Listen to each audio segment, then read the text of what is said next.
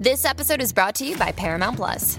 Get in, loser! Mean Girls is now streaming on Paramount Plus. Join Cady Heron as she meets the plastics in Tina Fey's new twist on the modern classic. Get ready for more of the rumors, backstabbing, and jokes you loved from the original movie with some fetch surprises. Rated PG 13. Wear pink and head to ParamountPlus.com to try it free. If you are feeling suicidal, thinking about hurting yourself, or concerned that someone you know may be in danger of hurting himself or herself, call the National Suicide Prevention Lifeline at 1 800 273 TALK. 1 800 273 8255. It is available 24 hours a day, 7 days a week, and is staffed by certified crisis response professionals.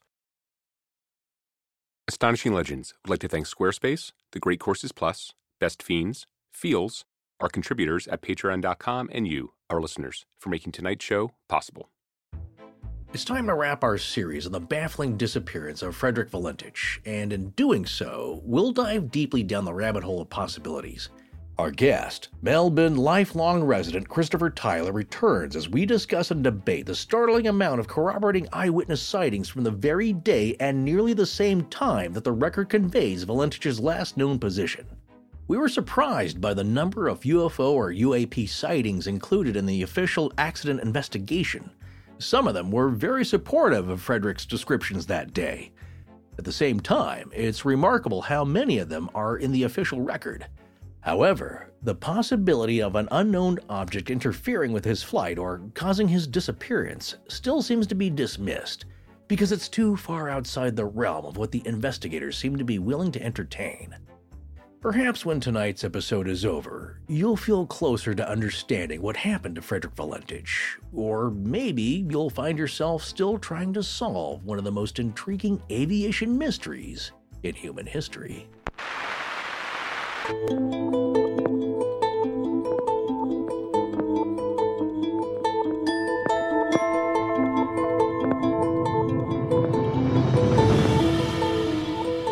Welcome back to Astonishing Legends. I'm Scott Philbrook, and this is Forrest Burgess. I am prepared to swear on oath or submit myself to any lie detector test to substantiate this, my statement.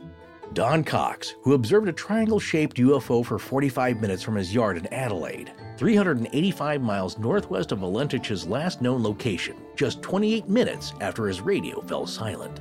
Join us tonight for the final part of our series on the legendary disappearance of Frederick Valentich. And we're back. Boy, howdy. And in this story, like 95% of the legends we cover had so much more to it than one would think. Well, yeah, that's always a sign that it's a good story, but also that either people just dismissed it outright or, or too soon, or they didn't have the information like we were able to dig up from that accident report. So I don't blame them, but yeah, there's a lot more layers to this. Well, before we get back into it tonight, we have some very exciting news this week, and we, we've been waiting to share this for a while, so bear with us a sec. Believe it or not, we're trying to keep this section of our show shorter, but we have a schedule change coming up here that you need to hear about. Well, Astonishing Legends is over six years old now, if you can believe that, and tonight's episode is our 201st, or as I like to call it, our 201. I like it. Make I like any it. sense? Look, I know we didn't make a big deal out of episode 200. Seriously, folks, we did think about what are we going to do to celebrate. This is a big milestone for us. Certainly, uh, shows that produce more regularly than we do hit that milestone and then start at the same time we did. Hit that milestone maybe a year ago. I don't know if the math works out. Yeah, I'm not sure. I feel like we're, I mean, aside from Jim Harold, who makes a show every five minutes, I'm not sure who's nipping at our heels He's- here. But and he's got seven uh, different shows going on at once. No, my hat's off to them, and uh, we both feel that way. We're in awe of the people that produce a show every week without fail, except uh, for maybe a few holidays. But for us, we hit our 100th episode. And we decided, like, well, how are we going to celebrate that? Well, let's get the Astonishing Research Corps together and our longtime friends who've been helping us out from the beginning and call it Archipalooza. And we'll share their stories, and it's a good celebration. It's really was really interesting to hear from people that we know and their freaky stories. But that was almost three years ago when that three happened. years Yeah. and a hundred episodes. so when it came to this, we weren't sure what we were going to do. But as the episodes fell or the chips fell, it turns out that episode 200 fell within a series. And it's mind boggling, really. We're, we're closing in on 80 million downloads now, which honestly we can't believe. The, the point is, we're so lucky to have you guys listening. And for a while now, we've wanted to find a way to introduce more dynamic content. Doves are using uh, uh, business buzzwords here, I see, that Tess taught us. Wait, we got to lean into it, man. We got to lean in. All right, you want me to lean into it? Uh, here goes. From the bleeding edge of dynamic podcast content, Astonishing Legends is the unicorn you never knew you needed. We hope to disrupt the niche podcast marketplace by leveraging our core competencies to unpack never before heard ideas that move the needle and amplify Astonishing Legends brand by taking better advantage of our bandwidth to grab the low hanging fruit right in the grapes. okay. All right. The only thing Tess taught us in all of that was the phrase dynamic content. I know. The rest you wrote out for yeah, me. Yeah, I did. Uh, I did. But I really enjoyed making you do that. Oh, thank you. Sure. Certainly. but the reality is, we try to bring you guys dynamic content year round. Here's the thing like, so many of our friends were indie. The podcasting landscape has evolved so much since we started. Eh, major players are getting into it now, throwing millions of dollars at shows and concepts and, and consolidating networks around them with colossal marketing budgets. We don't have all that. We're still really just two full time, three part time people, and dozens of volunteer researchers trying to churn out a good show while hoping to improve and evolve it without making any unsavory changes or mistakes along the way. We don't have corporate overlords or advisors, uh, just our instincts. Yeah, and as our collective gut's been telling us for a while, and as we said this past October, we need to look into adding more video content to our YouTube channel and and elsewhere uh, wherever we can. So one of our projects for 2021 and beyond is to do just that but we're going to do it on our schedule, ease our way into it. And please be patient with us because uh, as we get our ducks in a row, this may take a few months realistically. The video version of our show is going to be much more conversational and have guests like, of course, Mr. Richard Hatem, who's just finding out about this as he listens right now, and others as we talk about more current paranormal events that unfold throughout the year. Sometimes it'll be pre recorded, but eventually, once we get our sea legs, we may even be able to do it live from time to time. But we've got some new tech to learn learn and experiment with until we find the right streaming software and stuff. But the good news is we started looking into all of that over a year ago. So we're not starting from zero. Nonetheless, we'll probably be experimenting a little with things by posting stuff to Patreon and our private Facebook group to start and workshop stuff with the people that matter, which is you. If you have any questions about our Patreon or the Facebook private group, by the way, you can send us an email at astonishingcontact at gmail.com and Tess will help you get connected with that stuff. Yes, she will, because she's pretty good about that stuff. And by the way, even though our primary content will remain free, just as it's always been, the other thing we're going to be doing is ramping up our presence in our online communities and also making Patreon more worthwhile. And to make all this happen, we're taking the main show, this show, back to bi weekly, which is how we started. So we can have time to develop all this other stuff. And we're still going to be year round, as we've always been but we're going to an every other week schedule for this show. Ultimately, we're hoping to produce at least one YouTube or multi platform streaming show a month. And we're going to release the audio from that show to our main feed subscribers too, which means we're going to have the same amount of content we've always had, just now in two astonishing flavors. Meanwhile, the main show will stay the same as it always has, and we're lining up topics for 2021 already. 2020 was challenging, folks, eh, particularly in my household, as you know, but we know it's been hard for everyone out there too. The whole world has been suffering, but we got a reason to believe that things are going to get better for everyone this year. And we're super excited to take this next step, and we hope it allows us to get even more connected with you, our listeners. And coming back to the point that we don't have a marketing department really or a big corporate machine behind us, uh, I want to say something that I don't think we've said on the show in a long time and it's not something we really bug you about a lot. So I, I, think it's okay here. Here it is. Please tell your friends about us and leave ratings and reviews whenever you can and spread the word because even in the podcast world, word of mouth is still king. So every one of you listening to us right now, came to the show by word of mouth. And, uh, and that one ad we did last year in Fangoria. I don't know if anyone saw that ad or started listening because of it. I Although did. It was I, pretty we had cool. fun making it. Yeah. That's true. Well, you know, when we a- used to ask people to tell their friends about us, we had to throw in a statement about teaching people what a podcast even was or how to get to it. Well, not so much anymore all you have to say is check out Astonishing Legends and, you know, tell them it's a podcast. the reality is we need to keep growing in listenership to stay afloat in the sea of content being churned out these days. We're an indie show and you're a grassroots audience. It's a symbiotic relationship, and we know that, and we are so grateful for it and your ongoing support of both the show and our sponsors. So, thank you so much for that, and please continue to spread the word. We're super excited about this, and we hope you guys will be too. It's going to be a lot of fun. I hope you're right because I'm holding you to that. Look, okay, back on point here. We're also dark the next two weeks as we start to pivot Boy, another business term there. Yes, pivot. We're pivoting. Gee, stop it. Just stop it, okay? It's not well, business. Gonna, I learned it in college right, basketball, one last time ACC here. basketball. You got to pivot. We're going to pivot into our 2021 schedule, but after tonight, we'll return on the weekend of February the 13th. Whew. Well, anyway, was that enough chatter? Okay, so where were we at with Mr. Valentich, sir? Well, it's time to talk a little bit about the possible reasons of what might have happened here. If you're taking the UFO out of the equation or the idea of a UFO out of the equation, you want to first look at, as we like to do, some of the more mundane explanations and see if any of them hold up. One of the first things that people talk about is the Cape Otway Lighthouse, which, by the way, just is stunningly beautiful. Look this place up O T W A Y. Uh, it's a gorgeous place, mm. but this lighthouse can be seen from where Frederick was flying. So, of course, this lighthouse and its nature is in the Valentich report, or I should say the report about the incident. And I did want to read a letter about this here. Dear Mr. Keene, in your letter of 12th January, you asked several questions about the Cape Otway light and the Cape Wickham light. The attached sheet tabulates the answers to those questions. Your 10 January letter asks about public access to the file on the missing aircraft, VHDSJ. The Air Safety Investigation Branch of the Department of Transport is charged with the investigation of occurrences which affect or could affect air safety.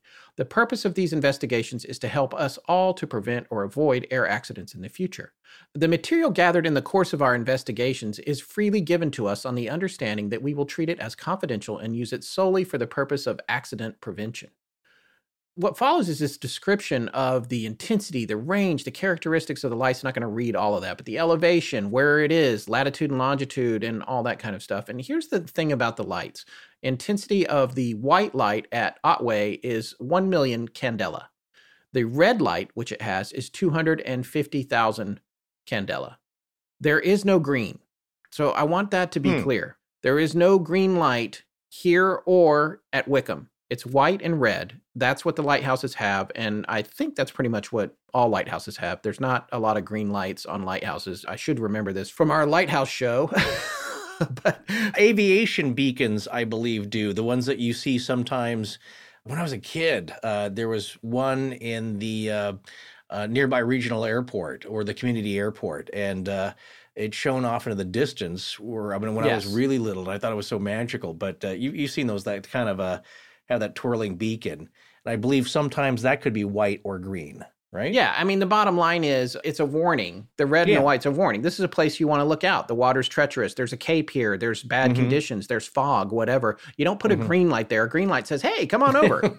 right. so yes. that my point is that Frederick Valentich is not flying upside down and looking at the Cape Otway light. That's just all right, I wanted right. to say there. Now we know, and we we talked about this before. He wasn't a great pilot. We talked about the tests that he failed, lying about the failed tests, people saying he was unexceptional, all that sort of thing. And again, the report reads, and I think about this more and more even after Christopher has said it, is it, it reads like character assassination in a way. Mm-hmm. And there's things about inexperience that would stack up to an accident, of course, but other things have to go in with that. There has to be a chain of events that contribute to, you know, that fall into, okay, where is his lack of judgment being affected here? And as we've said, the conditions don't seem right for a lot of the things that you might speculate on. Now, granted, there was the airspace incident report uh, where he breached the airspace at Sydney. Um, that is in the report about what he did, and he did get in trouble for that. And the whole radio call is in the report. It's like, what are you doing over? You're not supposed to be over here. And he made a mistake, but it's one of those things where they told him to vacate the area, and he did. There was another incident of a passenger who rode in that aircraft. I guess his name was uh, Peter Artis, and he contacted uh, the investigators to let them know that flying as a passenger in VHDSJ a couple of months ago the aircraft seemed to be a rough aircraft generally and had an oil leak in the governor, which resulted in a light film of oil on the windscreen. The sun shining on this film produced some very strange visual effects. So that's a guy that says, oh, it's oil on the windshield, and it makes mm. things look weird. Maybe I can't discount that as contributing to whatever the issue is because that is the kind of thing. And you read about a lot of times with this kind of accident, or again, we talk about the chain of events. There's usually like three things that come together to contribute to the catastrophic failure of some kind. Yeah. And, and that's just across the board with engineering and navigation and all kinds of this. It's usually three little things that come together. So maybe if something else was going on, maybe if this oil was bleeding onto the windshield, that would contribute to his inability to identify what was there. However, oil mm. on the hmm. windshield could also contribute to his inability to clearly see the UFO. Uh, just I'm just saying.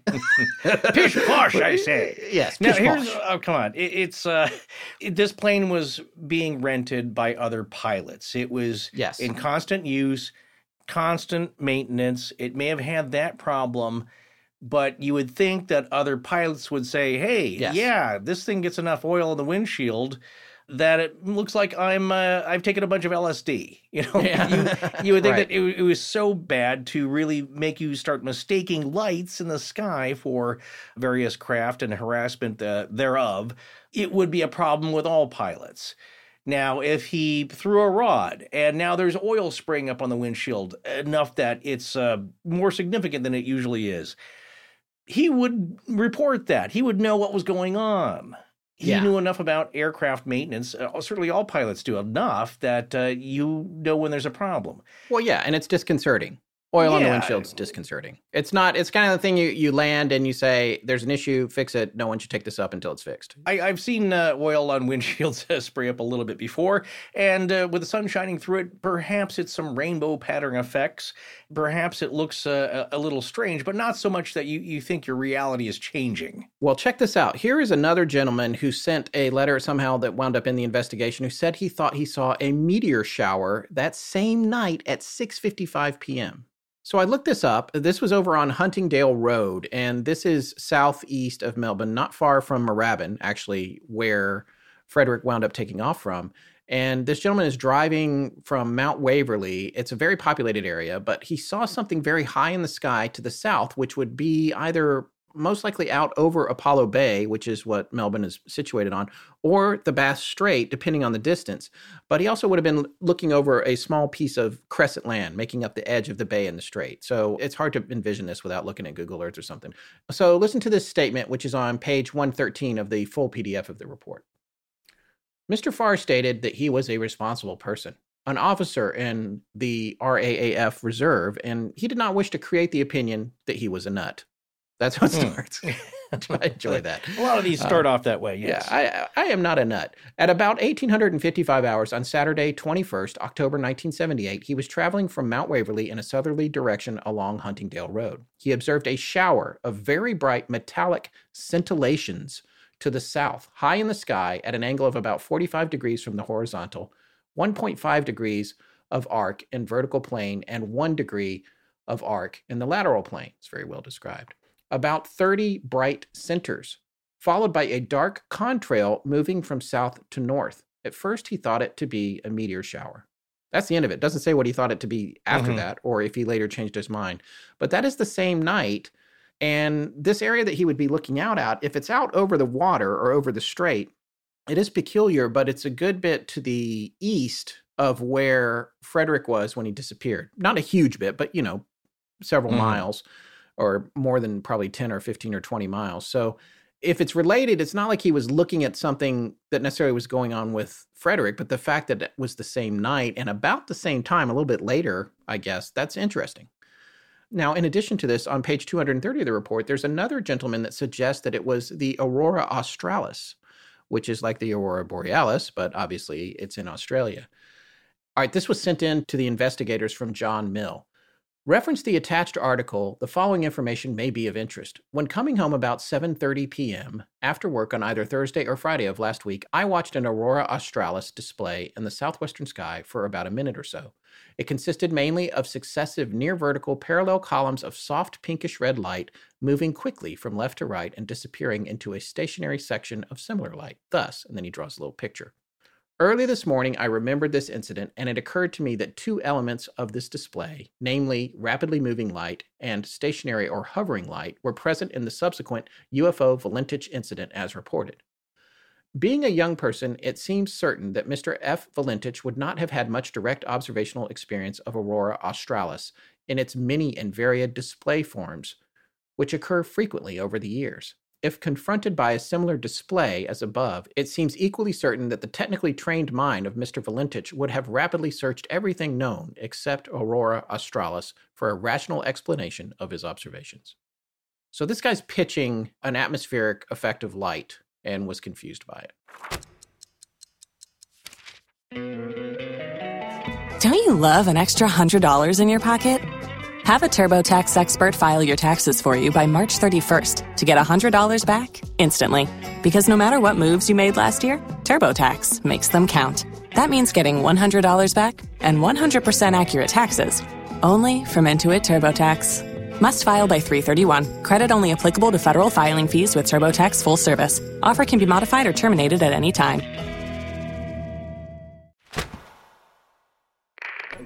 Forrest and Scott, thank you for supporting their sponsors. I'm Max Kreitzer. Now, back to the show. Let's go back to what uh, Mr. Valentich actually says himself, which is transcribed in that it is not a light display, it is four bright white, at first, what he thinks are landing lights on a craft, which is the first question he asks. Is there any other aircraft in the area? Possibly military? And he gets the answer no. Then he reports it's long, it's shiny metallic, it's shining a green light at me, it's circling above me. This is not the description of a light display. I, I don't care how dazzling it is. And that's what happens with these short form explanations. But we go we go through them. We touch on these mundane ones. Uh, oh, so sure. here's another one. We got an email from a retired uh, gentleman in the U.S. Air Force whose name's Michael, and he actually has what seems to be legitimate experience in uh, the military police and intelligence. He actually said in his email to us that his primary focus was intelligence operations. Now, I don't want to read the whole email, but he did speculate about something that we thought was pretty interesting with regard to the possibility of what Valentich may have encountered.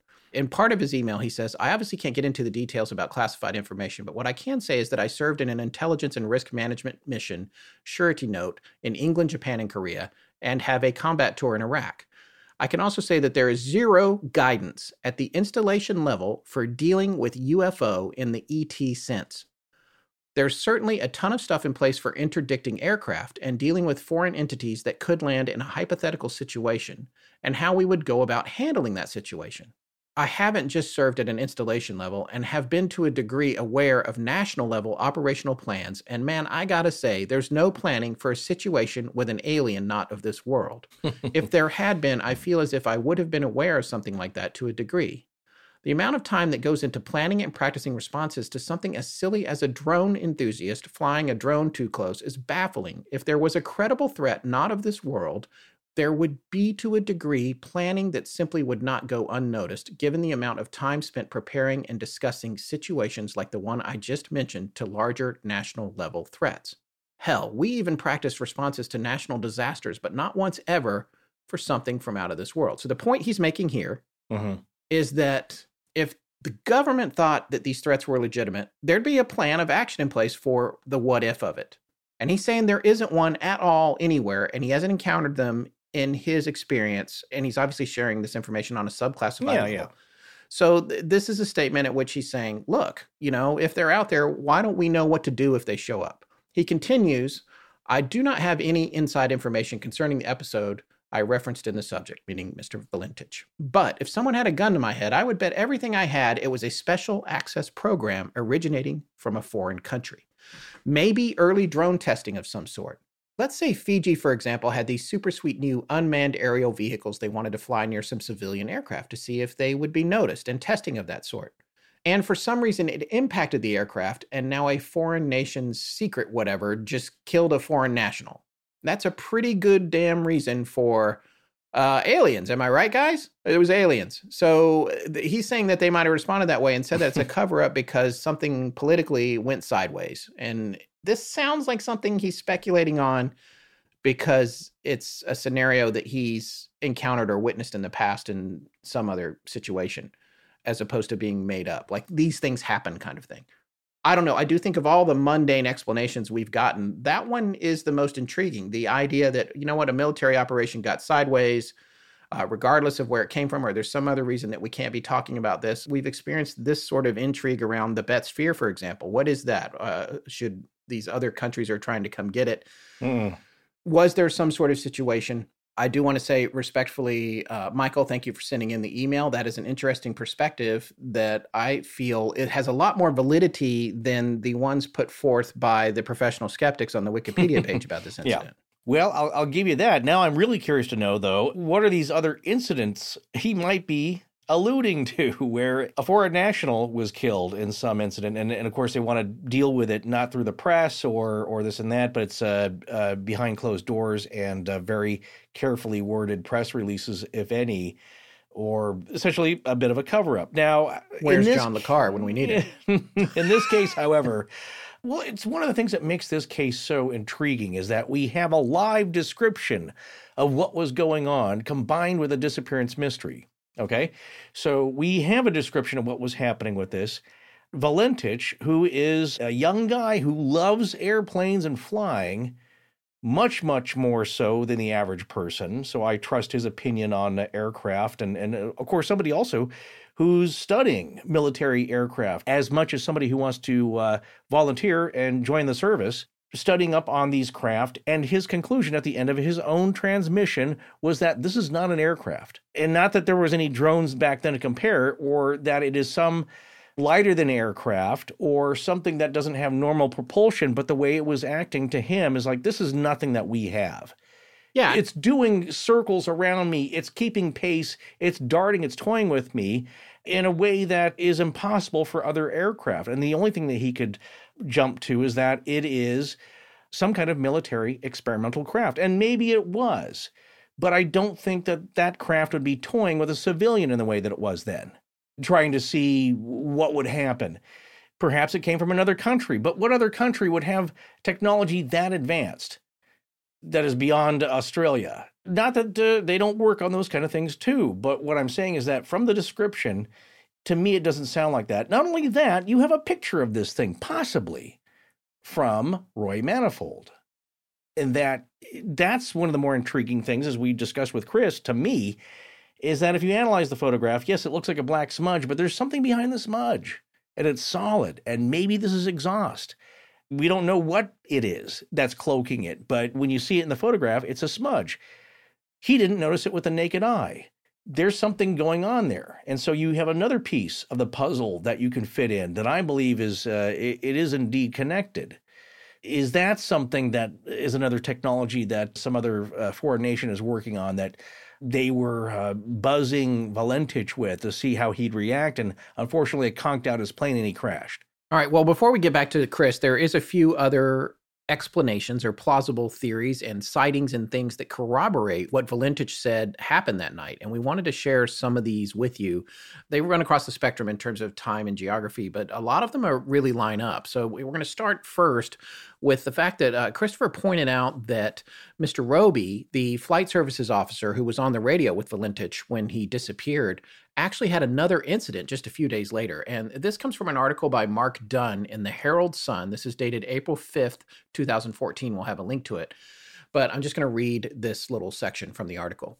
Mr. Robey said he was working at air traffic control about five days later, and another light aircraft pilot radioed him during a navigational flight above East Sale and reported being passed three times by an intensely bright light traveling at jet speed, coming close enough to force him to land his aircraft.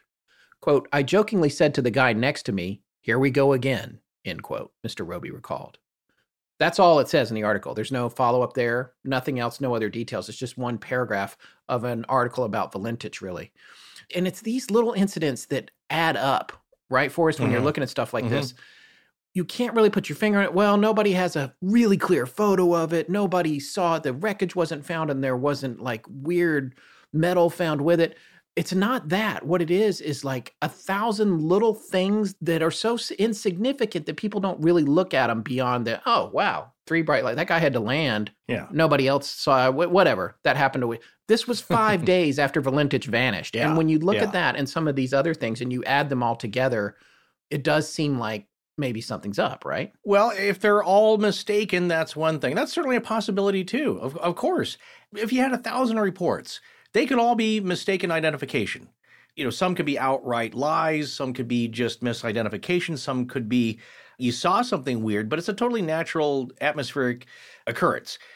But the likelihood of a thousand reports all being wrong, and I'm not saying there's a thousand here, but certainly maybe a hundred. There's if you a lot. total up everything going on. I mean, we're going to look at uh, the number's not quite that high. Maybe it's 50. If they're all wrong, that's certainly a possibility. But how likely is it that all 50 are wrong? Well, when they're all that varied and detailed of strange things happening, now they all don't describe exactly what Frederick saw or was describing, but they're more in line with something that is not a mundane description of Aurora Australis. I hope that's how you pronounce that. anyway, uh, we don't have to deal with that up here, this hemisphere. What is now the likelihood that it is something that is not commonly mundane, that is so mundane it's just stars Yeah. in the sky? Yeah. That if they did see something strange, it was beyond the ordinary. Okay, I'll go with that far where it's like it's not something that common that they were seeing it all happening around the same time, all from different people more than five accounts and not just uh, drunken college kids. Yeah. It's all walks of life. So, yeah, it points to me that the likelihood now is that there's something going on that is really not mundane. Well, listen to this. This is from page 112 of the report. This is from a child in a car. This was reported in by John Snow regarding the UFO. He was driving his car on Saturday night. That's the night of the incident. 102178 at about 1145 in the Barwon Heads area when his 11-year-old son saw a greenish white of some length flash quite fast across the sky to the north. It was not observed by any other member of the family in the car as it apparently had moved too fast. So this is a lot closer to Melbourne and it's at 11:45 pretty late at night, 40 miles southwest of Moorabbin as the crow flies across Port Phillip Bay. That's interesting, but that could be Aurora Australis. That kind of thing, a flash of green light, that is exactly what it looks like if you look at it in pictures. Right. Now, something like that, seen by a child, yeah, that could be definitely the southern lights. That could be more of uh, something akin to the green flash that we see sometimes here when the sun ducks down below the horizon over the water. That phenomenon. Yes. And I've known people that seen it and say it, it's a little more than just a blip or your eyes reacting to, uh, you know, looking directly towards the sun. There's something to it. Which you're not supposed to do, Uh, kids. No, don't certainly don't be doing that. But yeah, I've had friends that have seen the green flash, very rare, but they do say like, yeah, it's freaky looking, but it doesn't chase around airplanes either. Well, here's another report from a kid. I love this one. This is Mhm. on page 111, just prior to that last one. Phone call came in to the investigators. A senior constable Campbell of Forrest had a report from some children of an aircraft towing a glider in the Barwon Downs, Apollo Bay area at about 5:30 to 6 p.m. on Saturday, the 21st of October. The report was made because it was unusual for a glider to be in that part of the state. This one really jumped out at me. It doesn't even have any notes on it. It just says Hmm. subject glider tow. Because to me, this is how a child might describe what Valentich was saying was happening. Yeah. Between these two, this craft is really close to him. It's around him, and if a kid's looking up, and a kid is is not going to know what a UFO is, and just say, "Oh, look, it's I guess it must be a glider," if that's something they've seen before. Right. That report, which all it is, is that one page. There's no other Mhm. talk of it anywhere in the entire report because they're not entertaining otherworldly things when they're doing Right, this investigation. But if, if you look at the report and you read this about a child saying, Well, I saw a plane towing a glider, which we never see that here. Yeah. Well, I don't know, but to me, that seems indicative of exactly what was happening or what he described as happening with this other craft buzzing around him. Well, think about the shape of a glider long, skinny, shiny, Yeah. perhaps metallic. It is what Frederick described later on in his encounter. This thing was shiny, it was long in shape. To a kid, you know, a glider has those proportions long, thin wings, following close behind, often from a prop aircraft that is towing it to get some altitude. So that's a common sight. So, uh, yeah, that makes a lot of sense to me. That's why I like this report too, in that something tailing uh, a regular fixed wing aircraft, single prop, that is close behind but long in shape possibly shiny metallic, and uh, it looks like it's really closely trailing it. To a kid, that could look like a glider. From the mouths of babes. I mean, this child is perfectly describing exactly what Valentich was saying was happening, and it's in the same area and the same time. Yeah. To me, that's pretty significant. All right, this last one is a more detailed report that I wanted to share, and there's a fair amount of detailed reports in the investigation, but this one jumped out at me for a variety of reasons, which you're going to understand when I share it. Um, this took place in uh, Valley View at 7:40 p.m. This is a suburb northeast of Adelaide, where our friend from the Somerton Man series, Professor Derek Abbott, resides. And yes, some updates are pending there. He's just been busy with COVID affecting the university where he works, but we stay in touch. Rest assured. So this is 385 miles to the northwest of Cape Otway along the coast of South Australia, which is the state west of Victoria, where the Valentich incident took place. But this is on the same day and at 7:40 p.m., 28 minutes after Valentich's last transmission. So when you think about this craft, whatever he encountered, if it had continued, and again, if you look at this on a map, if it had continued from roughly Cape Otway on the path he was taking uh, just before he turned towards King Island or was about to make his turn to King Island, depending on where he had his problem, then that would take you straight towards this area that we're talking about, which I think is fascinating. So here's this really detailed report that this guy wrote in. It starts, this is a report of a UFO sighting by my wife and self at 7:40 p.m. on Saturday the 21st of October 1978 at Valley View. This was in the sky at a 35 degree angle. On the above mentioned evening, I stepped outside to call our cat, who my wife was concerned about as it had shunned her due to the fact that we had strange kittens in the house. After no response from the cat, I pondered and gazed in the sky when I saw what I took to be a large plane approaching from a south southeast direction. The plane appeared to be quite near, with what I took to be its landing lights on and colored lights at both sides. I thought this an unusual direction for such an approaching heavy plane, as if it continued, it meant that it would have to cross the flight path of the major airliners heading for the Adelaide airport.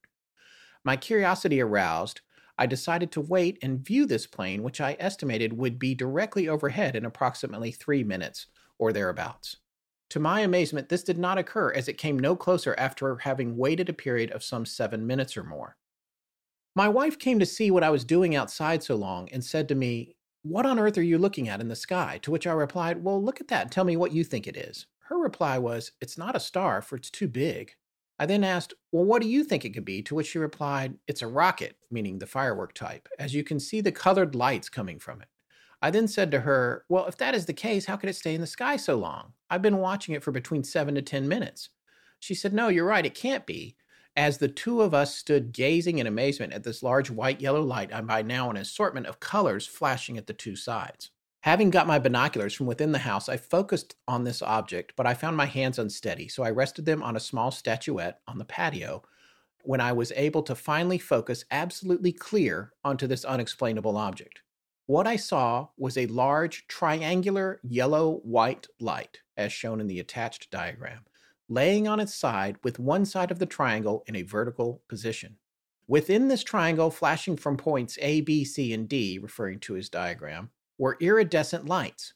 I can only positively remember three of the colors, which were blue, blue green, and orange, but feel sure there were also others.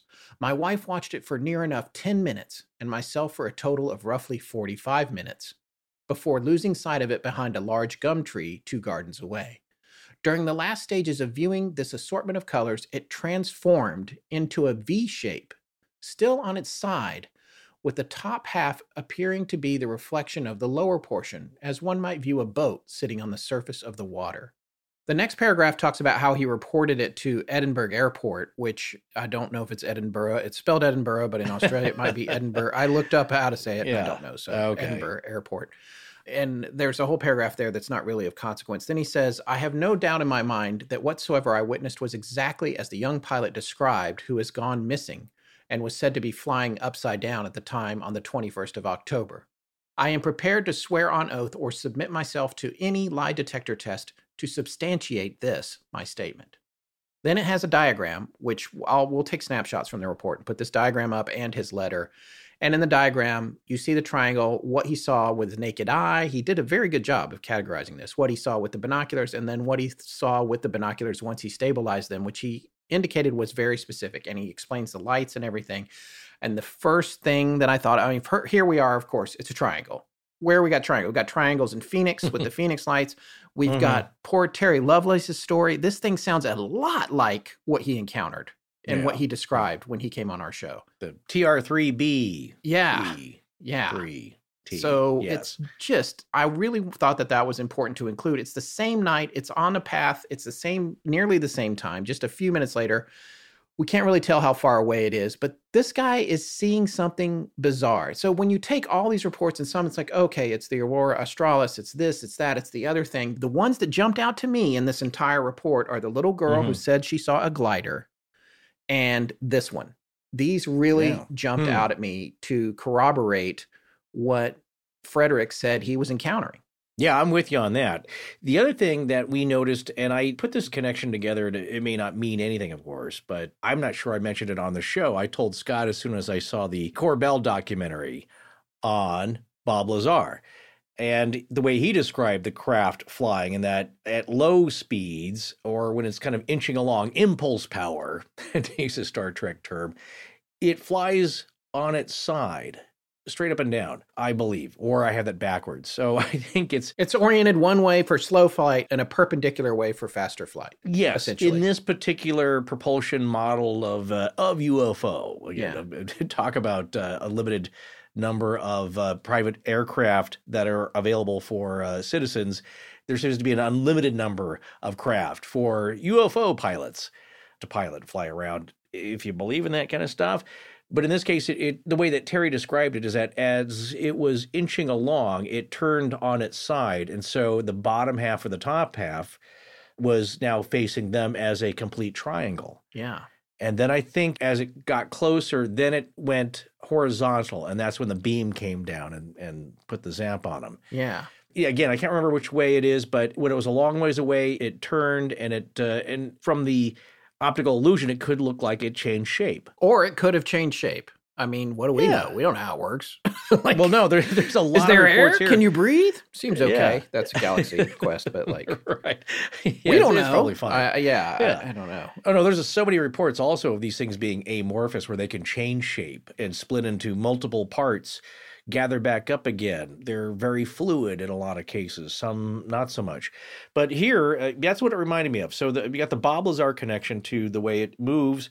You have Terry Lovelace, and then you have this description, and there's another Terry Lovelace connection I will make towards the end. Before we move on from this section and get back to some of our final pieces with Christopher, there is one other story that we have to mention. Uh, Rob Christofferson insisted that we do, and I couldn't agree more with him, and that is the story yeah. of Felix Moncla.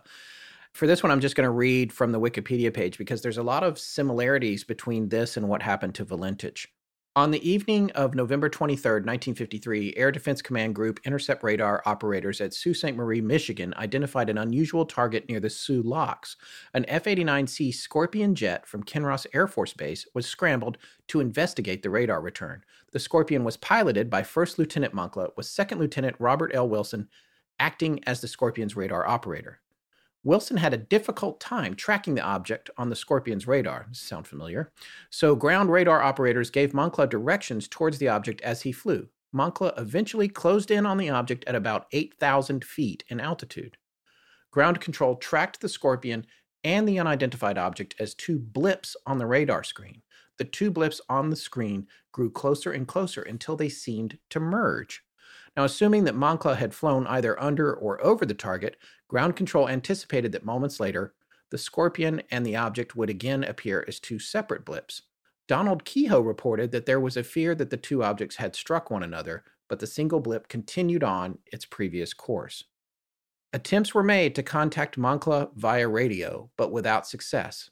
Search and rescue operation by both the U.S. Air Force and the Royal Canadian Air Force was quickly mounted, but failed to find a trace of the plane or the pilots.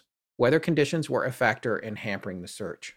Mm-hmm. So, this is another case of this aircraft going out and trying to intercept something and never coming back. Now, it's important to note that the official record on this, the official statement from the military was there was nothing else involved.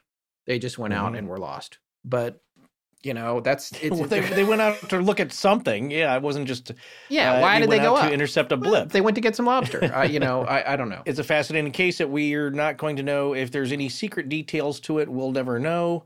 It could be like this, where there's a report, a detailed one that's buried somewhere, and maybe it'll make the light of day. But it's fascinating, and that yeah, of course they sent out the Scorpion to intercept this thing because they saw something on the radar, and then there was one thing. So did that get sucked up by the other thing? It's a good question. Was there a craft there that was large enough to consume a Cessna 180? Yeah. Two. It's a good question. L. Well, it turns out there's this other crazy contemporaneous UFO story out of New Zealand that I hadn't heard about. Now, I'm pretty sure Rob probably heard about it, Rob Christofferson, our friend, but it was completely new to me. So for that story, we're going to go back to our guest from part two, lifelong Melbourne resident Christopher Tyler. Now, Forrest, tell me this. Now, is this had you heard about this before Christopher brought it up?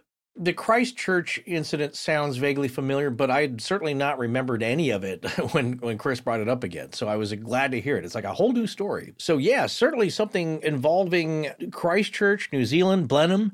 That all sounded familiar, but I didn't know any of the. Uh, I couldn't remember any of the facts on it. No, and I uh, started looking into it while Chris was talking about it, and I'll tell you what, it's fascinating. Let's go to that part of our yeah. interview with him there's a sighting, more than just a sighting, a very famous case uh, for New Zealand. And being Australian, I feel free to claim anything uh, New Zealand uh, as our own.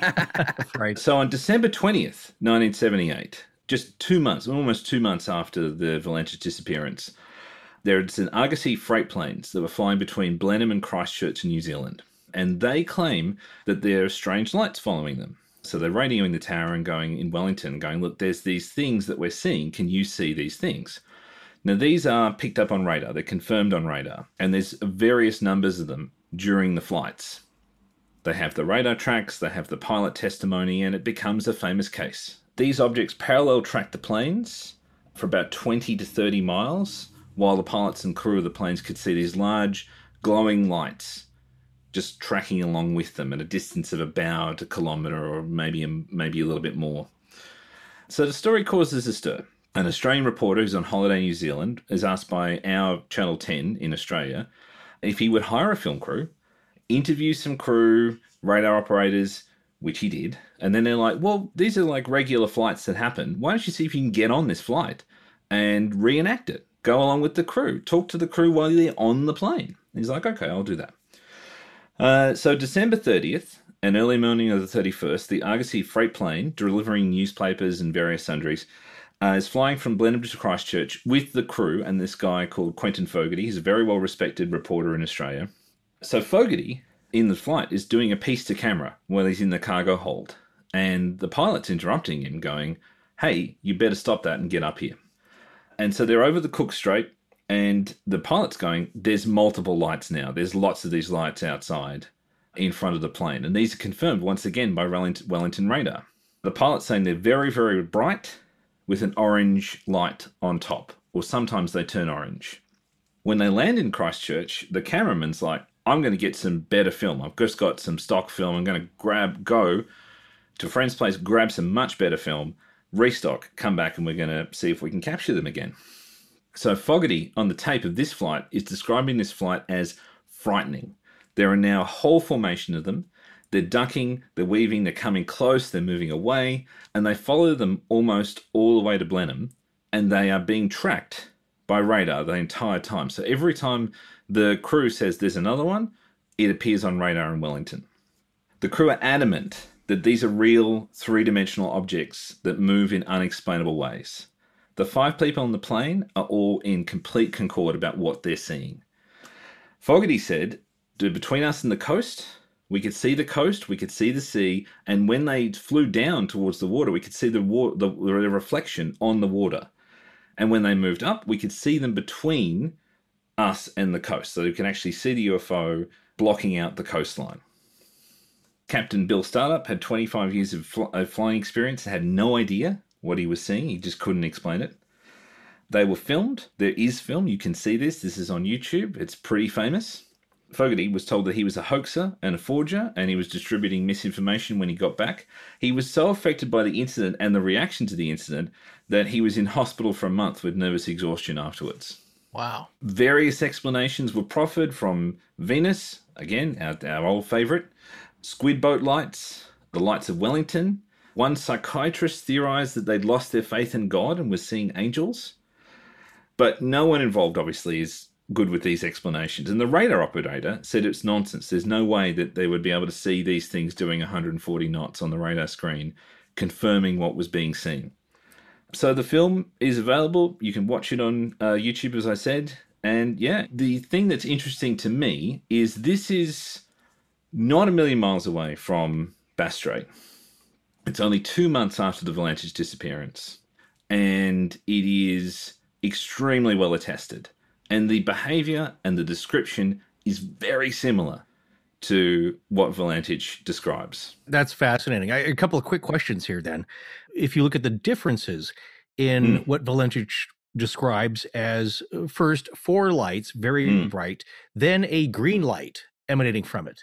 That yeah. green light being confirmed by a family on the ground, it seems.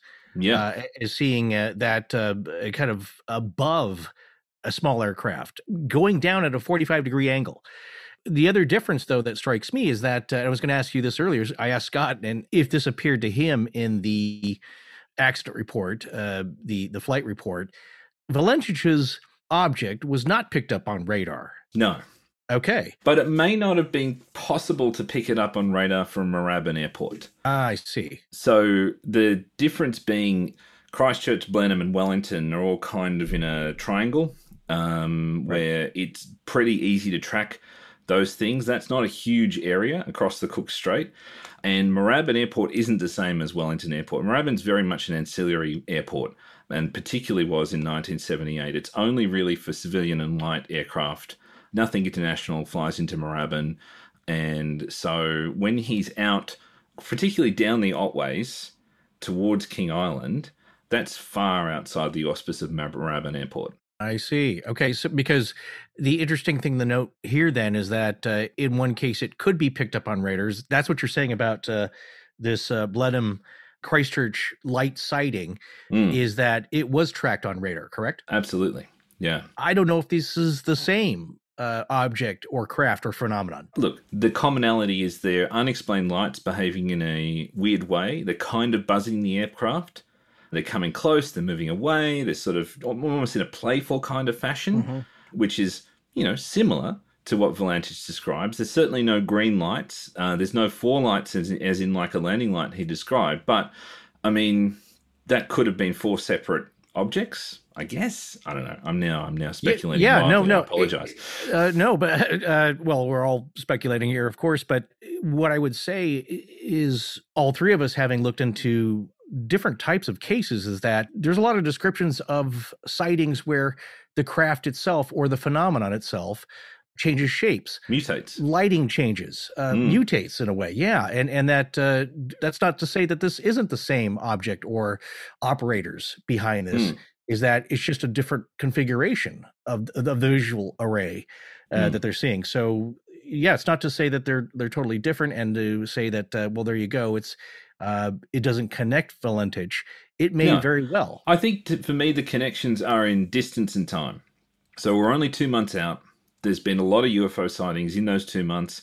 As we said, the radio operator in Melbourne, uh, sorry, the control tower operator uh, in Melbourne said there was another sighting five days after the Valentich disappearance. So we have a sort of continuance of sightings.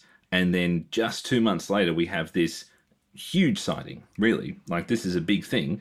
And, you know, as we know, uh, New Zealand's not a huge amount away from Tasmania and Australia. To me, that's what connects them. They may not be connected. They might not be, but I think it's too interesting to leave out of the story. I didn't know about this story. I looked it up uh, while you were talking about it, and I saw the clip, Quentin Fogarty's clip, the original mm. one. I can't hear it with the audio because we're obviously we're interviewing and talking. But the remarkable, stunning thing about it is that towards the end of it, they've uh, selected a few frames of it where it shows this craft took a particularly crazy short course that on a single up, frame of film. Yeah, yeah, on a single frame that looks like an ampersand, mm. basically, which is a hyper example of non-ballistic motion. Mm. What I love about this, and you know, obviously we'll share this with our listeners so they can see it too. But what's fascinating about this is um, think of yourself as Valentich trying to describe this pattern of flight to a mm. traffic controller. You know, yeah. Like, well, how do you even? That's why he's, you know, it's orbiting. I'm orbiting. It's orbiting me. You can't yeah. describe I mean, in this, the only reason we're able to describe this is because we freeze framed a single frame of film here. So how do yeah. you even describe that? Now, of course, there's obviously some motion that would be due to the camera being locked off and no image stabilization and all those other things. Yeah, and but, being on a plane. Yeah, and being on a plane, but still, it's clearly doing something yeah. that anything that is man-made could not possibly do. And the crew describe the motion of these objects, and they right. talk about them moving up and down and back and forth, all in a way that is dare I say, reminiscent of a certain Tic Tac video that we're familiar with. Yeah. But uh, so you have the film, you have the corroboration of the crew, you have the corroboration right. of the radar tracks. Even in itself, even without any kind of link between this and Frederick Valentich, this is a fascinating UFO story. But the fact that they're less than two months apart is pretty shocking. And geographically, not that far apart especially if you follow with my theory on these things, which Forrest knows where I'm going with this. I don't think if these things exist, if you believe any of this at all, I don't believe that these things are necessarily interstellar. I think it's possible.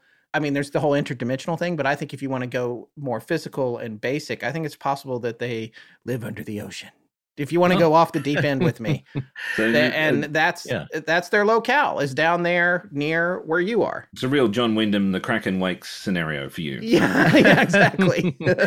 Scott loves the ocean uh, naturally, but that motion, okay, because you have to think about it, and somebody that sees that who possibly does not understand um, motion picture film and how it works. Of mm. course, it's the persistence of vision phenomenon that happens optically with a human sight, where you're seeing a series of still photographs essentially in, in succession, and it appears to be in motion. And so, for something to make that, uh, let's say they were uh, shooting at 24 frames per second, in one 24th of a second, it makes that crazy ampersand mm. motion and when you're watching the film, you may not even pick up on it. And what it reminds me of, I don't know if you you two have, uh, I've urged Scott to see this, but it's a, a great documentary about the uh, ongoing for years sightings by a woman named Dorothy Izatt in Vancouver, I believe, uh, Canada. So on the west coast of Canada, where she for years had taken Super 8 footage of crazy lights that would appear to her. And of course, uh, Super 8 is probably shooting at about 18 frames per second uh, yeah. for non sound. And uh, she just had a camera who was continually filming these things. And if you freeze on one of these particular still frames from the footage, it does that kind of motion where it's like you don't see it as the film is playing, but if you stop it, there is uh, definitely patterns like that. And one of the most crazy things, if you're willing to go with that, is that in one case, it looks like it spells out her name, Dorothy, in cursive. Wow. I know it sounds insane, I know, but yeah, that's a totally different uh, from what we think of nuts and bolts craft, even alien aviation technology. And that's, I'll agree with Scott, something else is going on here. Mm. When you see it, in fact, even in the documentary, as they're interviewing her, there are lights unexplainable lights outside her window moving around you know miles off in the horizon but as so what we're talking about here is that there's something going on that may involve something solid with just unheard of properties that don't sound like anything that we would even imagine as a uh, as a saucer shape with a, a glass dome and you know three little green guys inside mm. it's uh, something way off the charts here and uh, definitely the only th- connecting thing is that you have a radio communication on record, you have a photograph on record, you have numerous on the ground sightings by various people at different times unconnected all around the same time frame and so there's a big red yarn connecting all this stuff which is why it, to me it's one of the most fascinating cases ever of uh, a ufo flapper incident. Yeah i agree and no, i'm not just saying that because i'm australian i want interesting things to happen. Sure uh, of course. but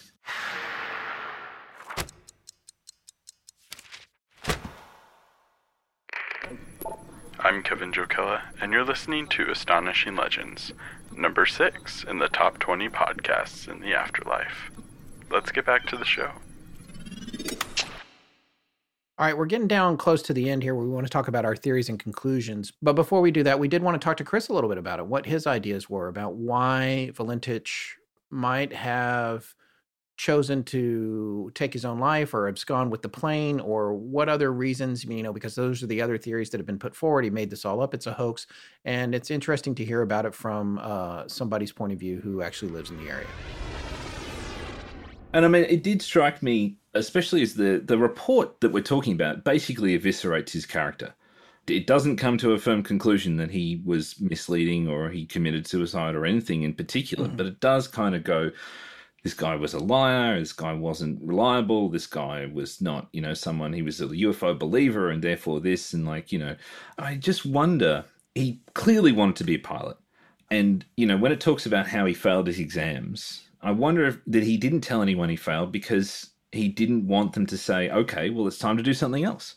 Because if, if he said to his girlfriend or his father or his mentor, okay, I failed these commercial pilots exams, they might have gone, all right, well, it's time to just give up on that dream. And he clearly wasn't ready to give up on that dream. Right. And I wonder how many people have lied about passing exam or like getting to the army or getting a job when they're 20 years old. And it's totally fine because they don't disappear. Right. You know, right. and their families question them or laugh about it 20 years later. I remember that time when you said you'd passed that exam and you didn't. Uh, you know, yeah, I don't know. I like, I, I used to work with uh, very long term unemployed and uh, I was in what we call a job service agency, which is kind of like a where you go to get assistance getting a job. And uh, I was a coach there.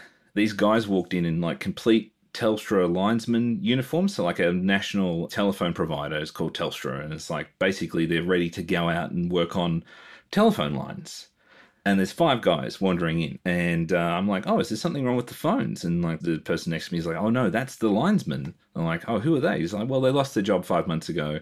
They haven't told anyone. They still get to dress and go to work as if they were going to work. They haven't told their families. They're just here looking for other work and hopefully they won't need to tell their families. Mm. that's their idea. Right. Wow. Because the shame of that and the so the the disapproval they might face and these are adults. I mean, when you're 20, everything that happens to you is the worst thing that's ever happened to you. Right. Or the most important thing that's ever happened to you. right. Sure. And um, he doesn't strike me as suicidal or mad or manipulative. I think there's just some things we daren't tell others and we lie because we feel the truth isn't good enough. I could be wrong, but that's that's how I feel about it. No, I, I agree with you about that. I, I kind of came to the same point of view. Although and I, I, guess you're right. It's interesting what you said about the report eviscerating his character because I I thought it was not that hard on him as much as I thought it was objective. But I, now that you're saying that in hindsight, I think you are right. It is more. I mean, it's hard to know what the personalities of the five investigators were like. You know, they wanted to get to the bottom of it, accident prevention, all that sort of thing and mm. be clinical about it. But you know, there's going to be uh, preconception to whatever they bring into it, and and confirmation mm. bias uh, with regard to the investigation. Certain ones will probably be looking for certain things. I guess my takeaway was, yeah, it didn't make him out to be, you know, there was all these remarks about how he was unexceptional or average and uh, not super driven. And low IQ. Yeah, I didn't mm. see low IQ, but like I guess that's the mm. implication. Mm. Yeah, because his, they, you know, all his grades weren't great, and he was failing all these tests.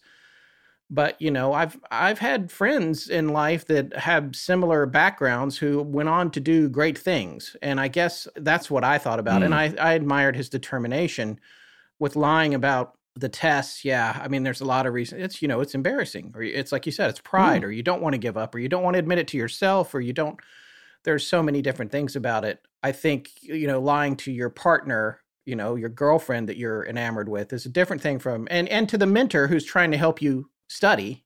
It's like you don't want to let mm. people down. And no, if you think you're going to come back and pass it later, you can say, "Oh yeah, well actually the first time I didn't make it, but now I've really got it or whatever." So, I don't think it actually provides a lot of insight into what happened that day based on the other factors. That's I think my take. It doesn't sway me one way or the other. It's certainly not concrete evidence that this is a hoax. Yeah. It's just not. Yeah. It doesn't prove anything happened. Yeah. But it's not good, solid evidence going, oh, look at this guy. He, he, you know, he's clearly not reliable. Right. I think that's the opposite of what we discover when we delve into his life. Right. What is your opinion as a local and somebody who looks into this kind of stuff. I mean, you've already said you don't know what happened, and I'm not I'm not sure that we do either. But mm. do you lean a particular way, especially walking the fine line that you indicated that you like to walk between skepticism and belief? Where do you come down on this? I think that there are three possibilities in reality, and that is that he was lying, which I don't think he was, mm-hmm. that he was suicidal mm-hmm. or hoaxing, and then something terrible happened. Mm-hmm. I think no matter what happened, no matter which way you go, something terrible happened mm-hmm. to him. I don't think he was suicidal, and I don't think he was hoaxing. So I think something genuine happened to him. Now, I don't know what that was. He could have been mistaken with what happened and he crashed. Mm-hmm. I think that's in all likelihood the most likely explanation, but it doesn't explain. There's no explanatory power to that. There's just no. Uh, it doesn't give you what you a whole picture there. Yeah, I, I genuinely don't know, but my inclination is to believe the case on its face that he saw something weird that he didn't understand that made him anxious and agitated, and particularly after reading that transcript, that's definitely the sense I get. And that uh, he, whatever happened, he was genuine with his report. If you had to make a, a call of some kind between whether or not the aircraft was somehow consumed or dispatched from our reality versus just had a collision or a problem and went down with no trace, where would you come down between those two choices, you think? and we won't hold you to it. I don't. I know I don't think it's. no, no, I know. Leading the witness. Yeah. I don't think there's mutually exclusive things there. I think he can have seen something extraordinary mm-hmm. That freaked him out, mm-hmm. and then something happened to his plane, mm-hmm. possibly because of what he saw, and that he crashed into the sea. And I think that's not unlikely. I mean, but look, there's part of me that wants to believe, or maybe doesn't want to believe, that uh, uh, something extraordinary happened to it, like truly extraordinary. And I think in this case, it's the most likely case we have that that's that happened. I think it really all the facts that we have that we know kind of feed into that. Chris Tyler, we want to thank you so much for coming on the show. We really appreciate you uh, giving us your time and some local flavor on it. And um, no, thank you for having me. Yeah, it's just been a blast, and we hope we, you know, if you want to come back sometime, I, I take it you're a podcast. You're no, you're no longer an active podcaster, is my understanding. I just don't have time for it because yeah. I'm actually doing a lot of voiceovers for universities as well. Oh, okay. So if you if you if you're currently oh, doing a nursing cool. course in Australia, you might recognize my voice. well, there you go. So we could send our listeners if they want more of you, we'll direct them to the nursing courses. Exactly. Yeah. yeah. Thanks again. Uh, we really uh, really appreciate you taking the time to come on the show. I'd love to come back if you've got something relevant. Absolutely. All right. So uh, we'd like to thank Chris for coming on. We do have one little mm-hmm. uh, brief statement from him coming towards the end of the very end of the show here, but also we did want to mention we did, we actually didn't use this part of the interview in the show, but he did back up the fact that the negative analysis, that the manifold picture of the object on the beach, he did say that it went to the states for analysis and mm-hmm. it, it didn't come back as having been doctored or anything like that.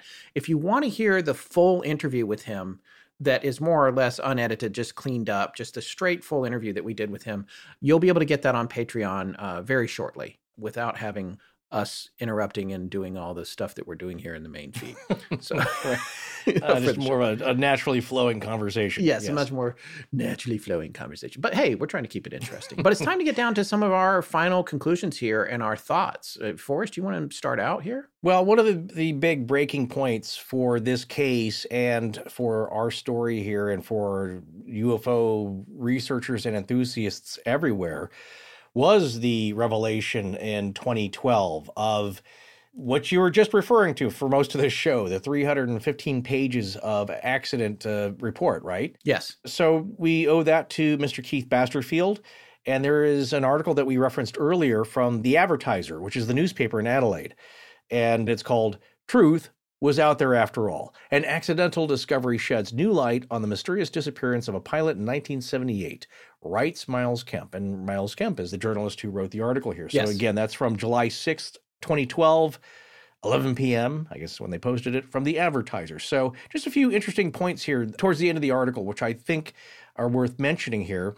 So, as Mr. Basterfield said, the aircraft serial numbers from the wreckage, from the cowl, those fall within the serial numbers for Valentich's plane, and you can almost eliminate the theory that the pilot staged his disappearance on the way to King Island.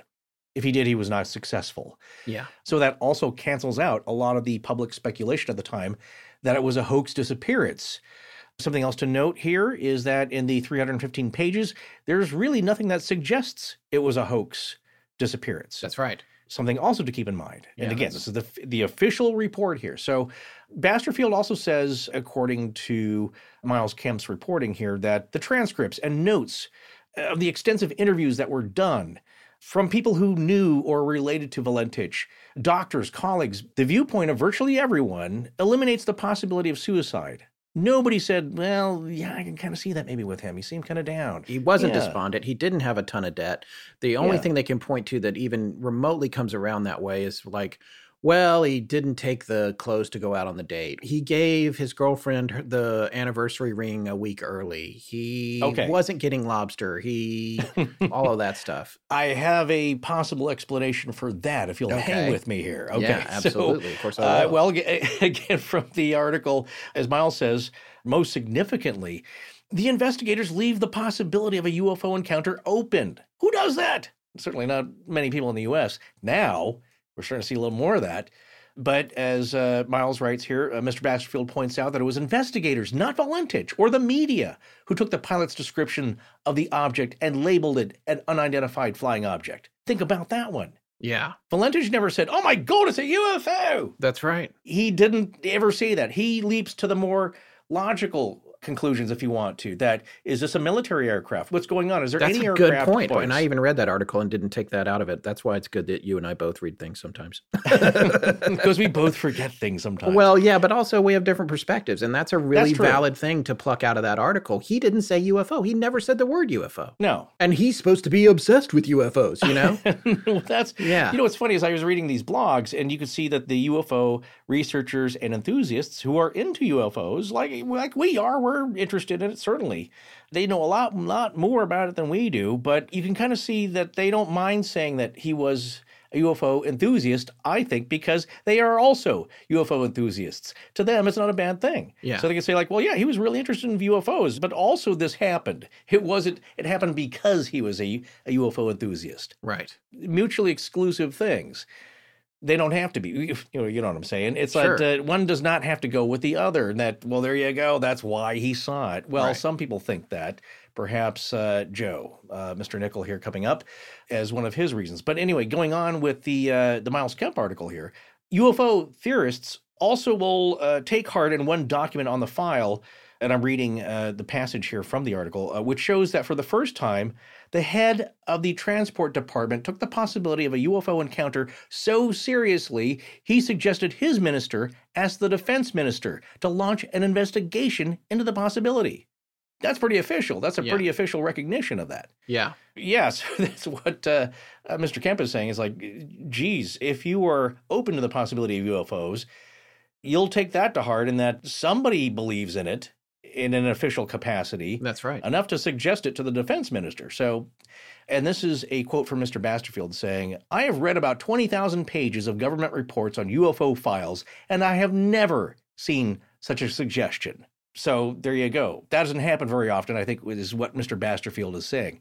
The other thing that was interesting about the article, though, I, I did see it where it says uh, he does not believe in UFOs, Mr. Basterfield. And I thought, like, he, I mean, he may be very, very skeptical and interested, even more skeptical than our guest Chris, but just really interested in government reports about it and following up on threads. But I thought he was more interested than what was described in this article.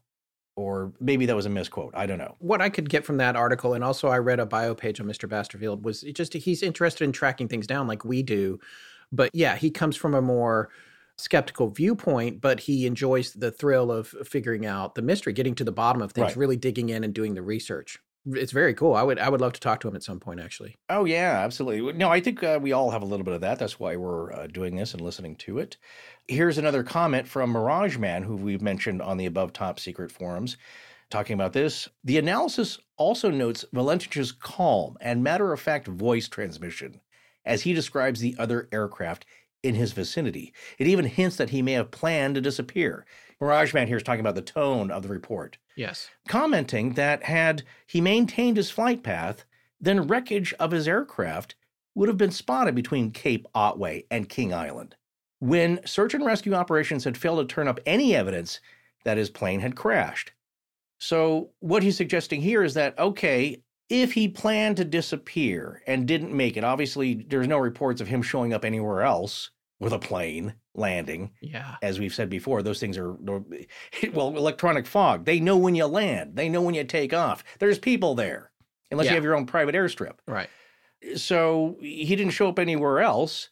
And if he'd stuck to his flight path, well, then his wreckage should have been found there. Yeah, and another thing that's interesting uh, that we actually wound up cutting from this show, but it will be in the full interview with Chris on Patreon, was that he was talking about because he did the voice for the recording that we had in part one, uh, where we did our reenactment of the transcript of the radio call.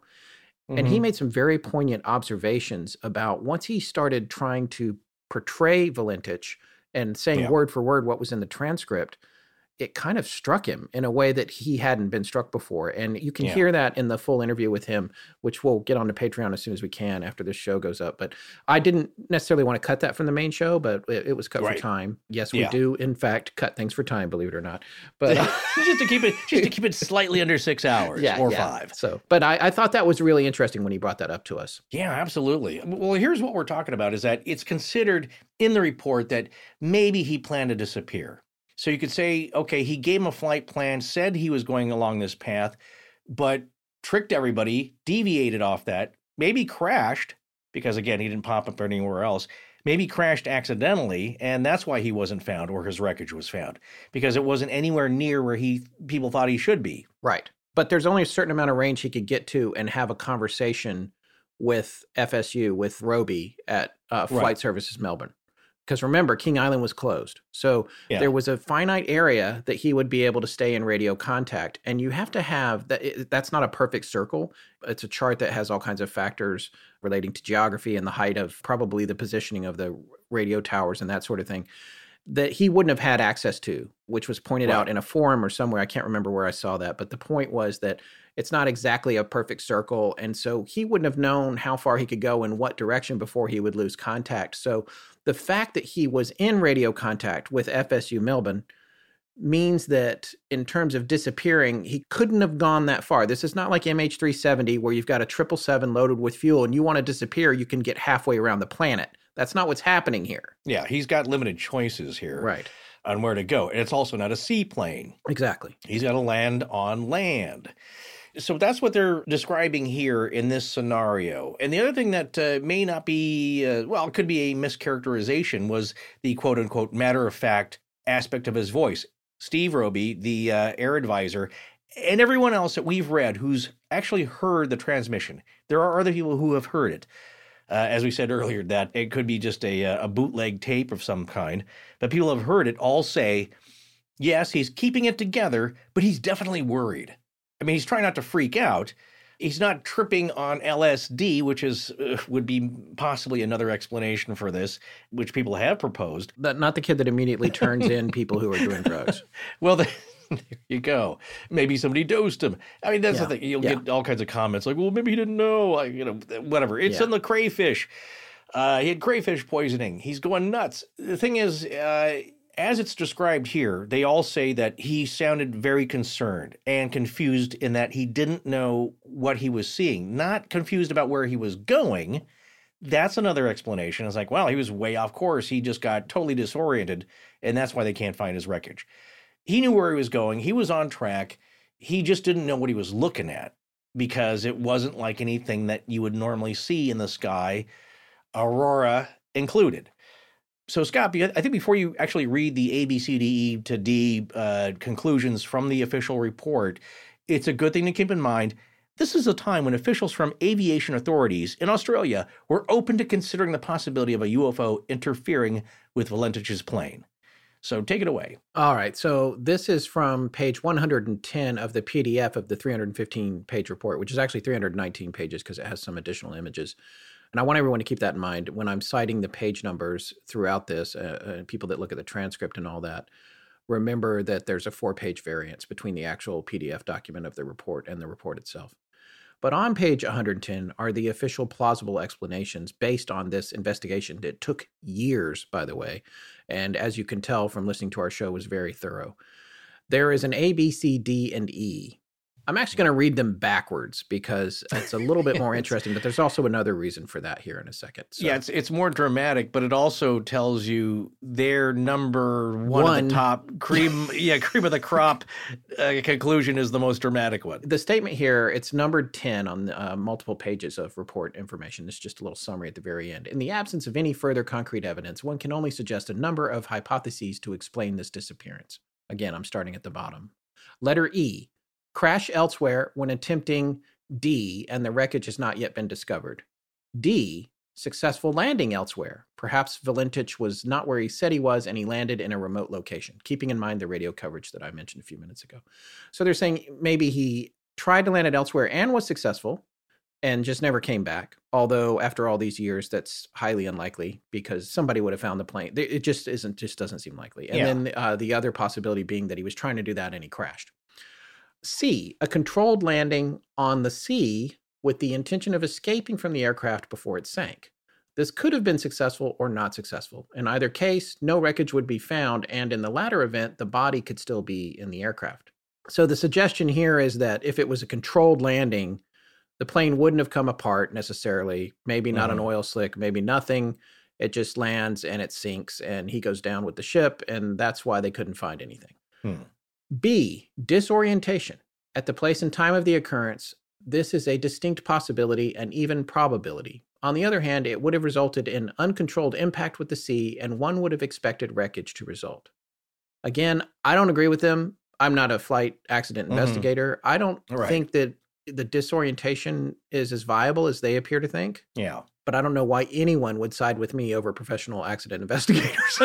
well, uh, I just hey, it just doesn't seem likely to me. I, I don't know why. Right. I, having read the whole report top to bottom, I don't even know why they're saying that because well, they didn't really. No, I, I, get it, but it's a. I mean, uh, just based on his flight experience, likely. the 150 hours, maybe. That's yeah. I don't know. It's a possibility. How likely it is is another is another matter. However, if he was disoriented and crashed, there would be most likely, in most every case, evidence of a crash. Right. Unless it was the controlled landing, item C. Right. And he delicately put it down on the water and then it right. peacefully sank with him inside of it. Well, flotsam. Yeah. There's no flotsam, there's an oil slick. Not, but not in the controlled landing. There might not be. There might not. Oh, be. right, right. If if he's planning again, that goes to the take your own life scenario, or he's trying to land controlled. Yeah. Uh, he has a life vest on, or maybe even yeah, a life. try to get out, but he didn't away. get out. Yes. And where's he going to go to start a new life? Yeah. Well, he's going to float around in the water. That doesn't make sense. And here's the other thing: with 150 hours, he's going to land a plane with wheels on the water. He's going to try that. I don't know. Yeah. Anyway, so that brings us to A, the actually the first thing that they listed. UFO intervention. The words UFO. UFO intervention. Yeah. Keeping in mind what Forrest just said, even Valentich himself did not say the words UFO in his final transmission. So A, UFO intervention. No further comment apart from the observation that there were no sighting reports of a brightly illuminated craft large enough to take on board a Cessna 182. That's the whole sentence that follows that UFO intervention. Mm-hmm. Now, the reason I read these backwards is because they put A, that was the first thing they put, not that these are necessarily in order of likelihood. But so they yeah. put UFO intervention for A, disorientation for B, controlled landing on the sea for C, with the intention of escaping from the aircraft before it sank. D, successful landing elsewhere. E, crash while attempting D. In that order, the first thing they listed was UFO intervention. Okay. But then the reason that they say it can't be a UFO was because no one saw a UFO big enough to eat a Cessna, which is the dumbest thing well, I've ever heard of in my life. All right. Well, because that's, that's I mean, a very what, so now I mean this is what uh, my wife is a, as a comedy writer calls the logic police. That's when you come and you're having like all kinds of problem with it. It's a flying car, and it's like you got a problem with the flying car and didn't have a problem with the talking pizza. Okay, is that how UFOs work? It comes down right. and a thing comes. It's like Princess Leia's ship gets sucked up inside the Star Destroyer, and if it's not like that, then it can't have happened. Now, come on. What, what about a collision? What about here. what about being zapped into another dimension? Come on, we don't know. You're, Is there They're air? not thinking as sophisticatedly as as you are now, as we all know that uh, the possibilities of a UFO encounter can entail. Yes, uh, some all kinds of weird uh, time space, plastic reality morphing business. They're thinking very materialistically, which they should.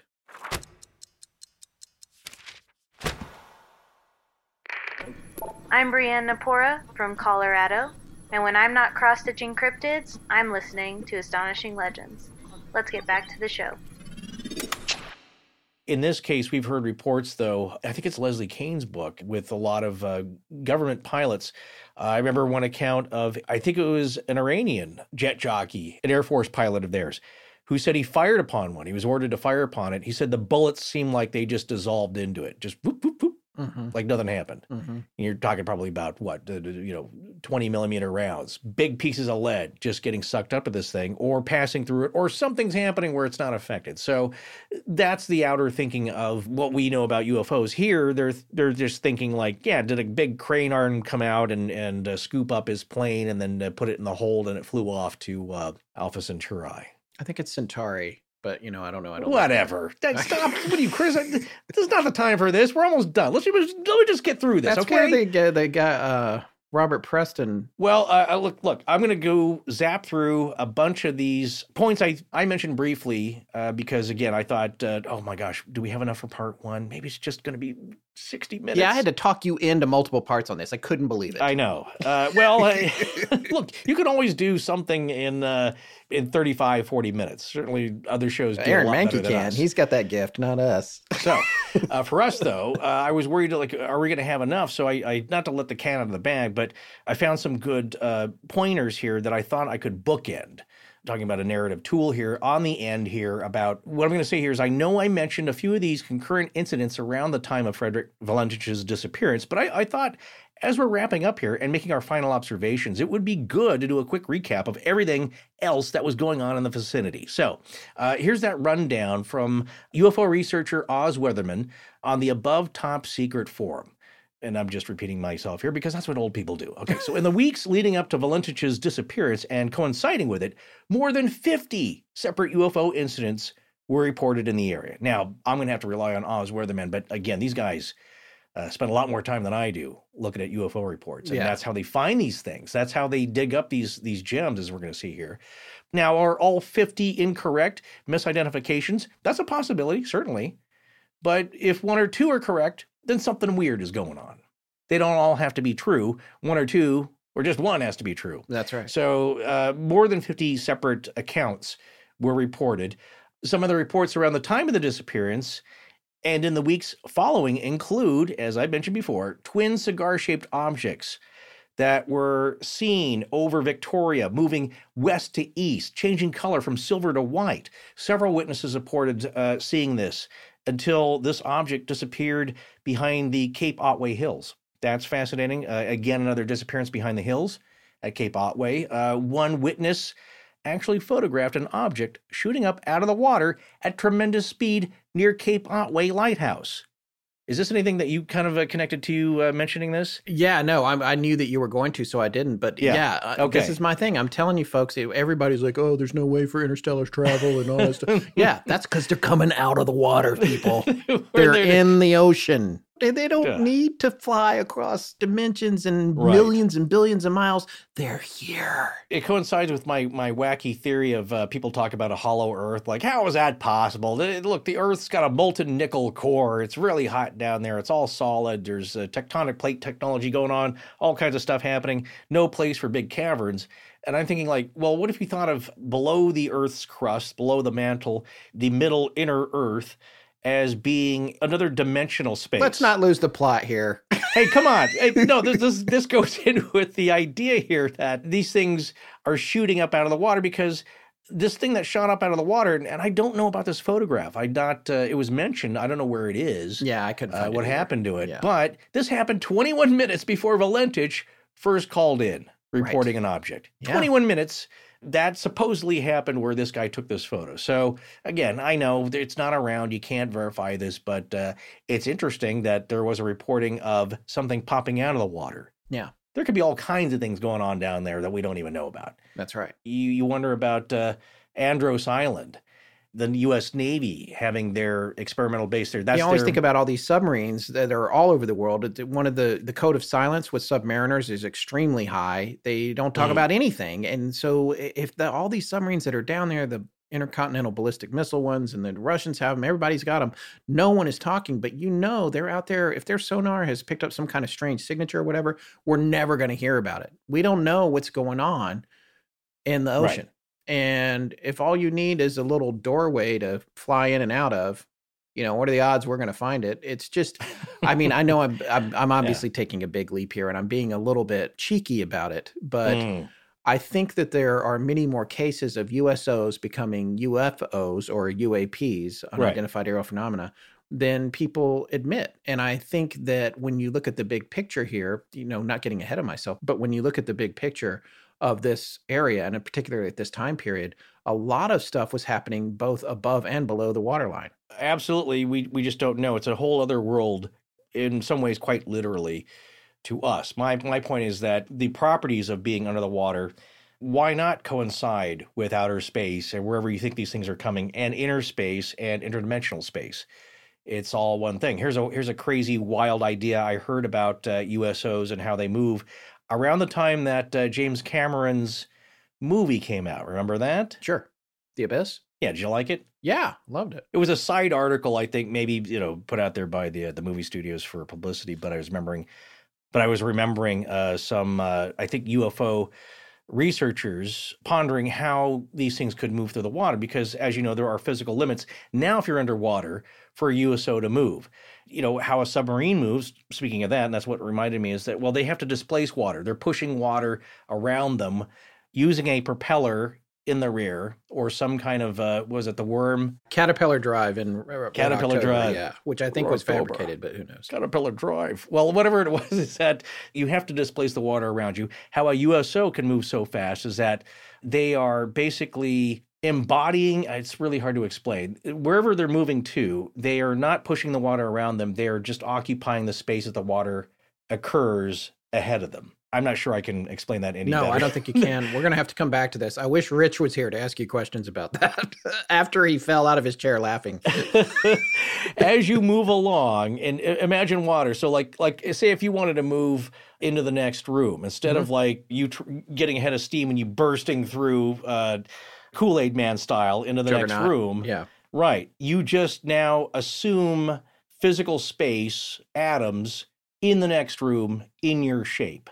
Okay. So maybe the craft is partially. So you're dematerializing and rematerializing. Is that what you're saying? But consistently, constantly, yeah. Right. If the ship was somehow somewhat made of water, or right. or using the molecule, using the molecules and the atoms of the water, you were moving through. That's why you're not actually moving water around you. Right. You are now somewhat consistently materializing as you go along through the water there are things going on here, and and maybe the Bass Strait is another hotspot, like just off the coast of Catalina, which is another purported hotspot. That's right for USO activity. Well, getting back to the other things that were seen, two separate sets of witnesses reported seeing green lights and a starfish-shaped object.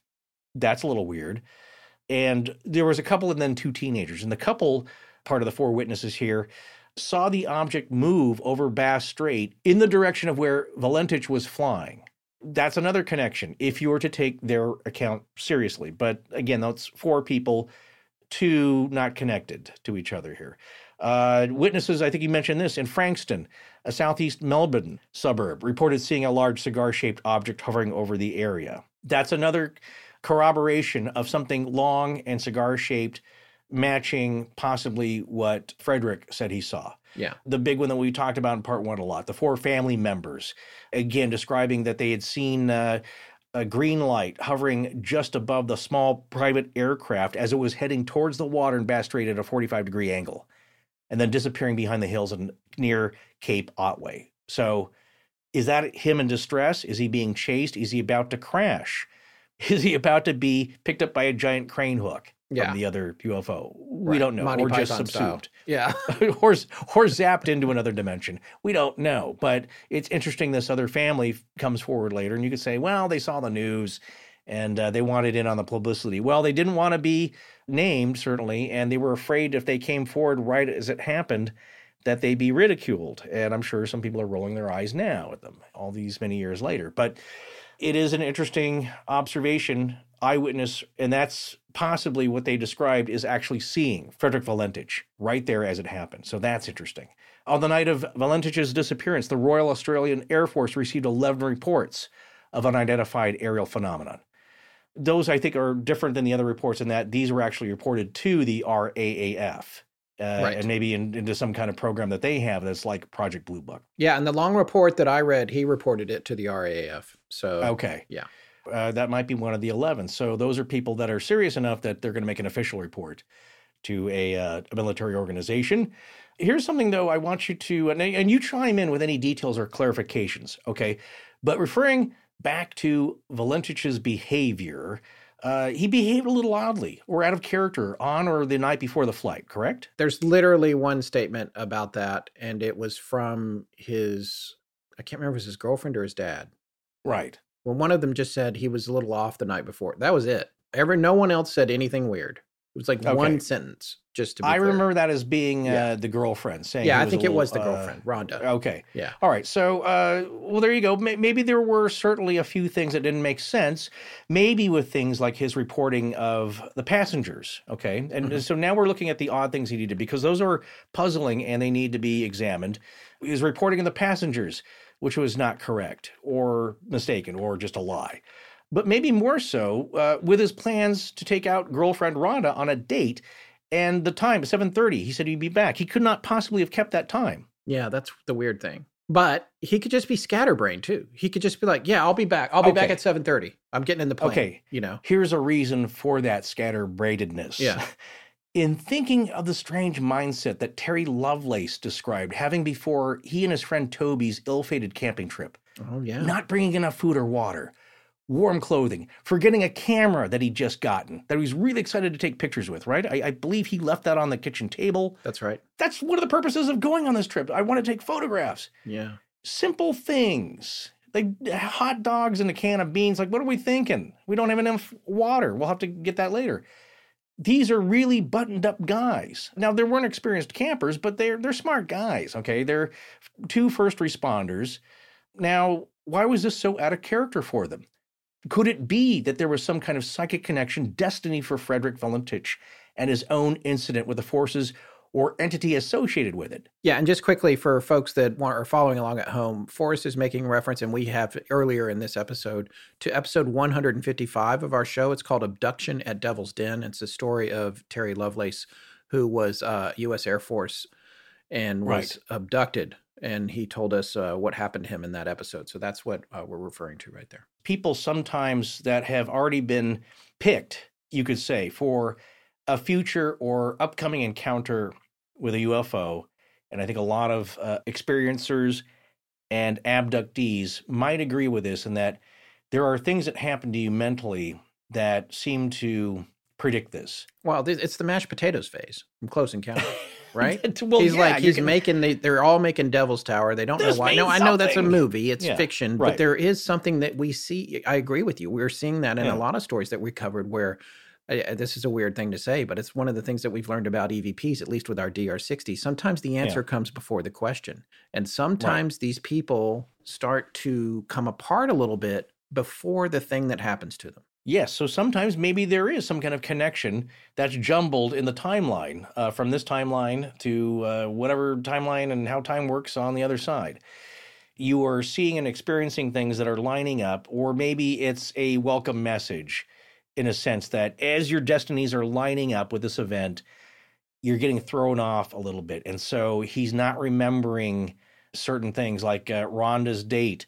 He's uh, got the lobster thing, the crayfish thing mixed up the passengers, things aren't kind of, you know, there's some things are kind of off. He seemed a little bit off, I think, as she reported the night before.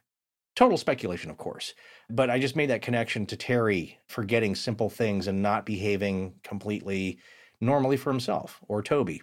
Well, and then one of the last things here, which we found that was interesting, uh, Scott, was that uh, in looking at other similar incidents from just a, you know a few years, within a few years of the occurrence of the Valentich disappearance, now, this is one just two years after, on June 28, 1980.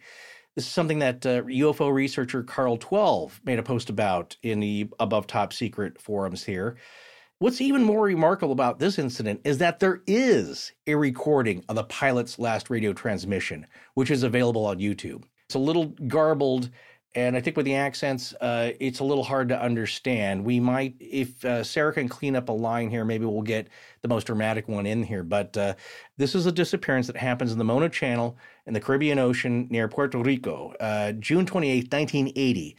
At 1810 or about 6:10 p.m. in the evening, Jose Antonio Maldonado Torres and his friend Jose Pagan Santos took off from Las Americas International Airport in Santo Domingo in the Dominican Republic in an Ercoupe aircraft marked N388H. So the aircraft was owned by Jose's father, and he was an Aero police officer in Puerto Rico. So they were going home to Puerto Rico.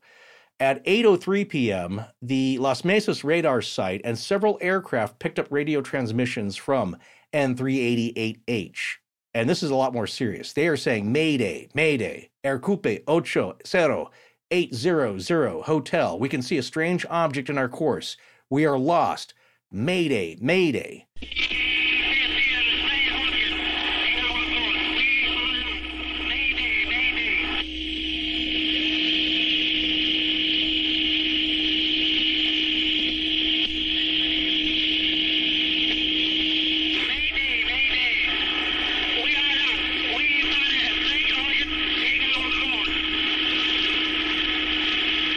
What happens is that a nearby plane, an Iberia Airlines flight, IB 976, coming from Santo Domingo to Spain, uh, responded to the Mayday. And they got a reply from the, the small passenger plane saying, uh, we are going from Santo Domingo to uh, San Juan International, but we found a weird object in our course that made us change course about three different times.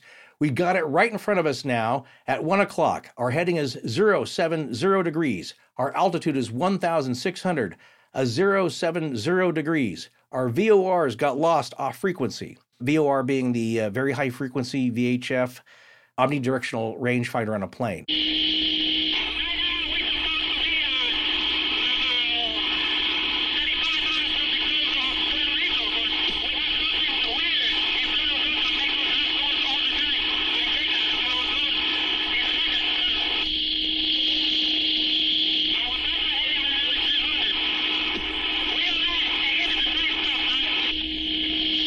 They're saying that there's their directional finders are screwed up. They're lost now. This thing is keeping in front of them. They they can't get away from it. And so the Iberian flight relayed a message to San Juan Center saying uh, to the passenger plane, "Turn on your transponder." And they said, "Well, our plane's not equipped with one." So they said, Well, where are you? The Iberian plane, uh, passenger plane, trying to get a fix on their position. And they said, uh, Right now, we are supposed to be about 35 miles from the coast of Puerto Rico, but we have something weird in front of us that makes us lose course all the time. I change our course a second with an unintelligible word, and it goes back. Our present heading right now is 300, and we are right again, and the same stuff, sir. And that was the last they were ever heard of. That plane disappeared. But they were picked up on radar unlike Valentich. At 812, the Atlantic Fleet weapons range verified the last radar position of N388H as 35 miles west of Puerto Rico, as they said. Santos' father, they mounted a search. Nothing was ever found. No trace was ever found, as the report goes. So there you go. Uh, somebody re- replying to that post, he calls himself the coward. Was uh, I guess he was a child in Puerto Rico in those uh, in the 1980s into the mid 90s, and he said that was a hot spot. He said during that time it was like a daily occurrence to have a sighting, like an infestation. It also coincides with the rise of the chupacabra sighting. So. Maybe another uh, tear, yeah, tear the fabric. Who knows, you know? So, but he says he was little there. And he also remembers a huge military presence on the island at the time. So, who knows? But it's pretty weird. And then Scott, we found uh, uh, an incident of a report of two U.S. military jets disappearing near Puerto Rico. Yeah, that was supposed to be Tomcats that disappeared in an encounter, and there's a very detailed story out there about that that a UFO researcher from Puerto Rico is reporting on on YouTube. But you know what? We dug into it and uh, found some forums with some retired Air Force guys, and they were just like, "There's just no way. There is no yeah. corroboration. No Tomcats went missing. We all know it's a small community. I was based there. We read like a six page thing. Just so you know, we do still look." through stuff and try to make sure there's some veracity to it and right. that one wasn't worth sharing it didn't have any meat on it so but it's out there. It's very like it's propagated a lot. And everyone tells it. It's an urban legend at this point. I right. would say it's in that category. There could have been a hundred or two hundred Puerto Ricans who saw something weird. It just didn't result in the disappearance actually of two jet fighter craft. So yeah, but also those people weren't interviewed or present in anywhere. So you know it's different from like Amelia Earhart being in Saipan. Those people were all interviewed. This was just a right. hundred people saw it. Okay, that's true. Where are they? All right. Well, uh, let, us steer this then back to the rational, to the common sense explanations, right? Yeah, absolutely. And therefore, we look to James McGaha, hope I'm saying that right, and Joe Nickell's explanation from the Skeptical Inquirer. Mystery solved once again. Indeed. They are just knocking these uh, mysteries down one by one. Yes. As they say here, and I believe this is from their report, a computer search of the sky for the day, time, and place of Valentich's flight reveals that the four points of bright light he would almost certainly have seen were the following Venus, which was at its very brightest, Mars, Mercury, and the bright star Antares. These four lights would have represented a diamond shape, given the well known tendency of viewers to connect the dots, and so could have well been perceived as an aircraft or UFO.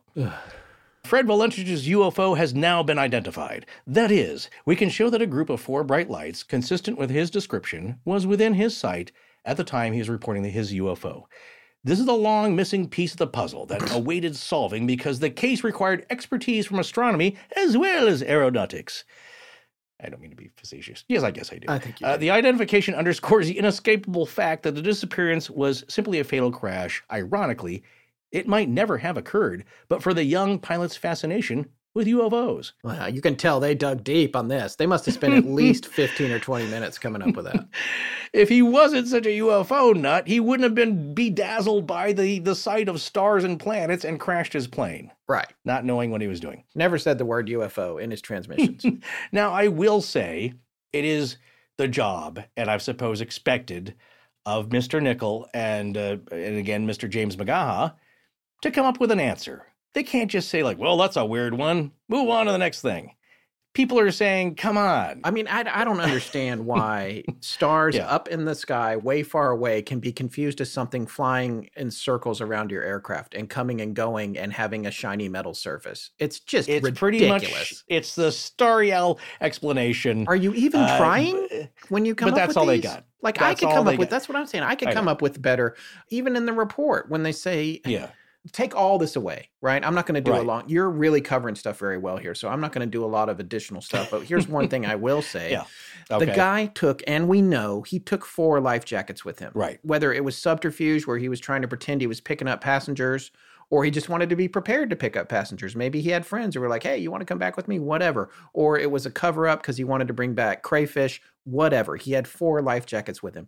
If that aircraft crashed into the oceans, they are going to escape the aircraft, and you know what they're going to do?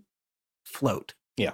Not a single life jacket ever found. If you've ever been anywhere near a life jacket, worn one, mm-hmm. had a mm-hmm. canoe capsized, whatever, you know what they do? They float around. They turn up on the beach. They turn up. And these beaches, these are beautiful beaches where people are. They're going all the time, Cape Otway, whatever. There's a huge search going on. If anything had turned up from that plane, and if it crashes into the water, yeah, the door's going to come off. The windows are going to open up. All four of those life jackets, including the one on his own body, are just going to stay yeah. inside the plane and never turn right. up. It doesn't make sense. Yes. So here's what I would say to those guys if it crashed, where's the oil slick? Where's the airplane? Where are the life jackets? Where's the body? Where is any of it? None of it is yeah. anywhere. And all you've got is this cowl that was found at the end of a runway next to an airport 300 miles away that walked right. across the ocean. No, I'm just, it's ridiculous. You've had enough, sir. I have well, enough, it's their job. It's like uh, uh, M. Night. People are expecting a twist. Man, you better have a good twist for us. He's referring to folks. M. Night Shyamalan yeah, Shyam, Shyamalan. Shyamalan. Shyamalan. I, I still I filmmaker. You gotta you gotta be more that. specific. Yeah. Sometimes I think we're a little too familiar. You know, because I realized that uh, I may have been mispronouncing his name all these years, um, and I, I think it's Shyamalan. China, but you know. Yeah, there's other letters in there that I'm not pronouncing. So my point being is that, like with the Sixth Sense, there's a twist. All his movies now have to have a twist. These two gentlemen, Mr. Gaha and uh, especially Joe Nickell, have to come up with an, a rational explanation. People are expecting it. You can't just walk away and say, I don't know, that sounds pretty magical. They can only go so far. So it's like with owls, with the goblins there in Kelly Hopkinsville owls is the best and furthest thing that he can go to. You know, I'm, i mean, I'm saying he can't say they're ghost owls. He can't say they're goblin owls. Right. He can't say there are mechanical owls, a la Clash of the Titans. He's got to say regular old owls, and and then the other leap here, as you see with this explanation, is that then the other leap is that people are really way off. People who kind of know their business, like these are people who live, uh, you know, they they live on the land. They're farmers they don't know what an owl looks like, yeah, you're going to have to stretch that rubber band between those two ideas. Here, now it's like, okay, I got your owl, which is the four lights, really tiny lights, not even at night, and maybe possibly seen in the late, late, late afternoon before it gets dark. Maybe you can see them in the blue sky still. Yeah, they're not even taking into account that it, it wasn't quite dark Yeah, yet. I know, They're not even talking about that. between those two ideas that this kid who's really uh, been studying flying a lot and as chris said he's got 150 hours. It's not a tremendous amount but it's not nothing either. That this kid doesn't even know what the planets and the stars look like now. Suddenly he's baffled by them. He flies the plane upside down and crashes in the water because he he wants to believe that they're ufos Yeah. mr nichols here has to stretch that rubber band of belief to get to the next uh, thumbtack here which is that's what happened. Case closed. Yeah. Not considering everything else because you can't you can't consider all this other stuff because then you're you're then you're in that camp Right. of crazy town so uh, here we go this is my last statement before we get to this last bit of uh, really interesting um, media you could say Yes. you know in light of all these events and from what we've learned looking into this case it's my estimation that the Frederick Valentich event was just one of many encounters with UFOs or unknown aerial phenomena, if you like, that were going on in the region and in the decade. And I believe we're going to enter into another wave soon. I'll make that prediction right here. Just mm. I don't know if it doesn't happen. I mean, who's going to remember this? We're seriously come on. Like you, you said it was going to happen in the in the 2021s, and it never did. It might be happening already. We don't know. It takes a while for these things to kind of surface and bubble up. But as we've been seeing in the news, small things are bubbling up. And we have so much media, these things don't stand out as much as they used to. So maybe there is a wave going on right now. And it won't be for another few years till we start to put the pieces together. Well, and whether you find it interesting or not, or you you think it's important or not, or whether you like it or not, I believe maybe in less than 180 days, we're all going to have to accept the fact that UFOs are a reality, no matter their origin. And once we do that, then we're going to have to accept the implications of that reality. Well said. Well, I think uh, the military Yeah. is expecting us a mass panic, right? Government's overthrown, collapse of society and civilization when that happens. well, before we wrap up tonight, an interesting thing happened while we were talking to Chris about the possibility of that tape existing that had the final conversation between Valentich and Robey, the air traffic controller, or the Australian version of that. It turns out that a piece of that may be out there in the world. We're just going to go back to a quick little chunk of our interview with Chris regarding that. So during the flight, of course, as we've just touched on, he's harassed by a strange object that he variously describes in the contact with the tower as an aircraft, not an aircraft, a metallic object. He seems to have engine trouble, and is seemingly that the object buzzes him in some way, gets very close. And of course, the last 17 seconds of his transmission Maribyrnong Airport Tower is a strange metallic scraping sound, which, you know, I've heard it, it's available. I think it's legitimate, the sound that's online.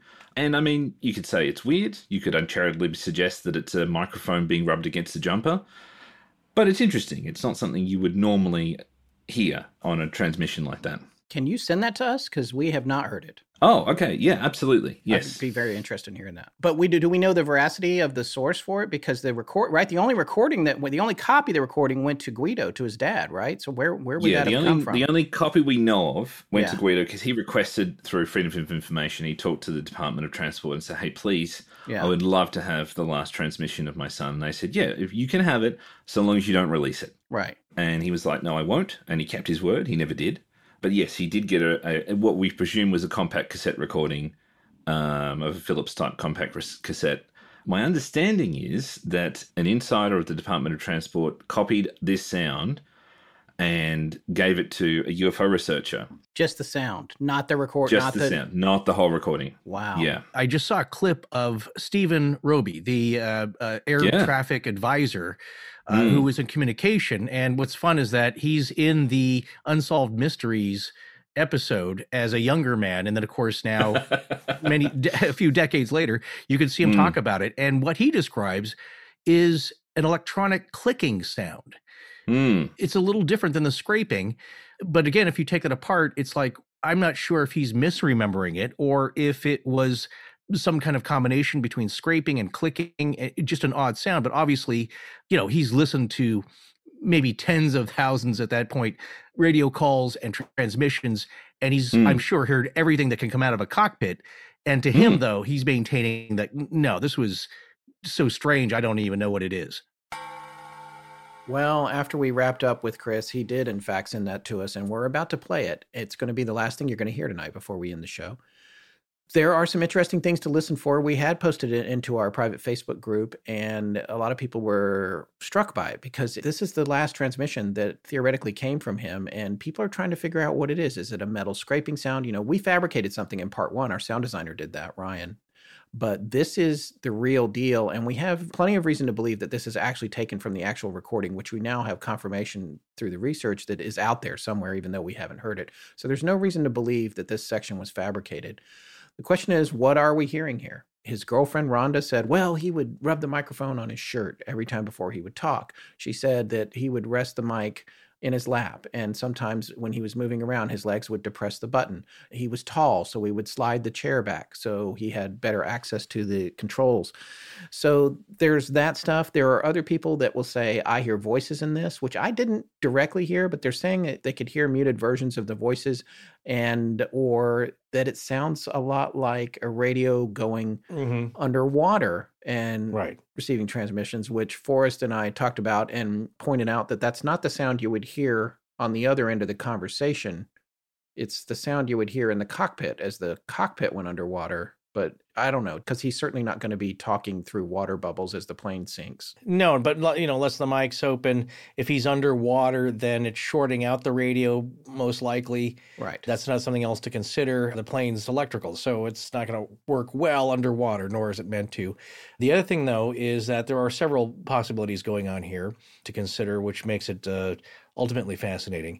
Yeah, I kind of heard what sounded like maybe Valentich talking because think of it this way: what is he still trying to do? He's still trying to relay information. If he's still d- in the, the information, air, yeah, and not incapacitated, he's still trying yeah. to relay information. And they're trying to relay information to him. They need to know, uh, and he knows from procedure that he needs to respond, or they're going to start a whole search operation for him. Right. He knows that's what's coming next. There's a few minutes that pass where you're you're wondering, uh, you want to get a health report back from the plane if Melbourne FSU doesn't hear anything after a few minutes after his last transmission, that initiates a search phase or a rescue, or an emergency phase. So uh, he knows that's going to happen. He needs to respond. Plus, I imagine he's trying to describe what's happening to him right now. Because what we've not heard yet, which we've heard in the Puerto Rican transmission, is Mayday, Mayday. That's when you know I'm going down this is bad. You better send somebody. That's right. Not that, no, this is just kind of weird still. I'm trying to figure out what this is. He has not said Mayday yet. So is he about to get into real trouble? Is that what's happening now? Is he incapacitated? Or is he trying to relay a message and the message is electromagnetically being altered, filtered, interfered with? In that way, you cannot hear what he's trying to say. Here's one final thing I want to say even if this aircraft does turn up someday, it doesn't necessarily mean that because it crashed that this encounter didn't happen. Right. And so just finding the plane isn't enough to solve this mystery necessarily. It might be. It might be that when right. they investigate the aircraft, you can say, "Oh, this failed, that failed, whatever." But again, why did it fail? Why did it? You know, we already have these stories right there in Australia and even Tasmania where people are saying, "This craft was over me and I couldn't start my vehicle, or the engine died, yeah. or it wouldn't turn over." If that happens on an airplane, if it's not of a design where it can glide, There's all kinds of things, and they can tell all that when a plane goes down. They can tell whether the prop was spinning or these other kinds of things. So the investigation would go further, but again, notably, we don't have any wreckage. But I want to be clear that I'm not staking my entire position on what happened here on whether or not a wrecked plane will ever be found. That's right. not going to solve this mystery necessarily. It could, but it also might not. Exactly. My thought exactly. So, the last thing that I would like to consider, and I hope some folks out there will as well, is that uh, the other possibility when you hear this sound is that one, it could be the sound of whatever it is that's happening to Frederick Valentich. Right. Do you know what I'm saying? Yeah. That's actually what he was hearing outside his aircraft as whatever weird phenomenon was happening to him or this force was being exerted on him.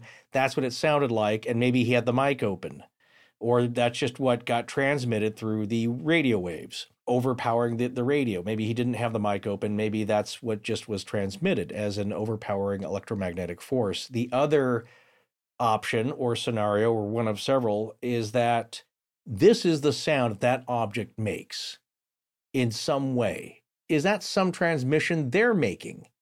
Are they putting out that signal? And that's what it sounds like. And we just can't understand it. That maybe there sounds like a, a voice in there. Maybe that's overpowering Frederick's voice on the radio transmission.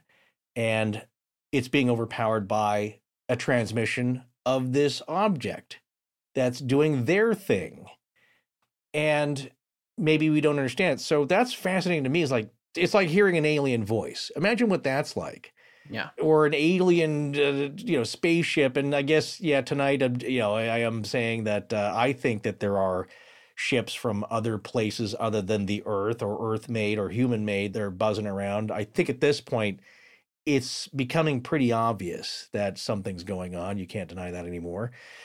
As the scientists have, have said space has a sound. Now, of course, you can't hear it. There's no air to transmit that sound, but radio waves coming in from space from uh, energetic bodies, if you transmute that, it creates noise that we can hear with our ears, right? You just Google that. In fact, I'm going to write that down here noise from space to put on the webpage.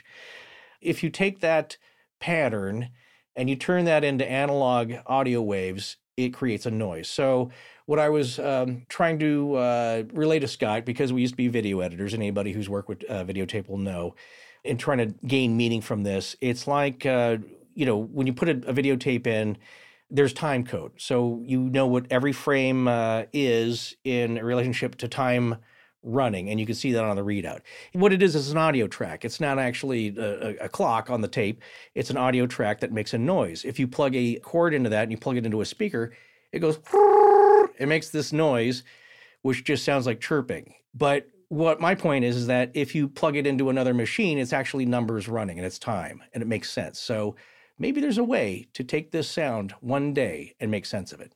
Okay, folks, here we go, and we're going to leave you with this tonight. Stand by to hear an actual recording of the sounds picked up at the end of Frederick Valentich's last transmission before he and his aircraft disappeared without a trace over 44 years ago.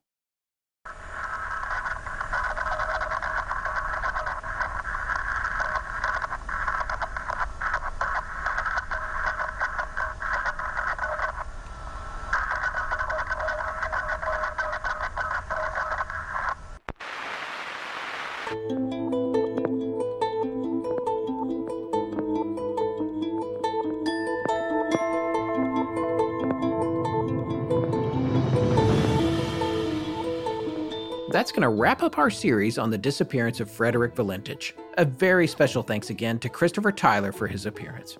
We're dark the next two weeks, but we'll be back the week after that with a new show. Please remember to support our sponsors. They help keep the show free and the lights on in Blanket Fortiana. Special thanks to John Boland. Hi. B R E. Hi. Galaxy wide in perpetuity. In perpetuity. Galaxy wide. O R A. V Thank you.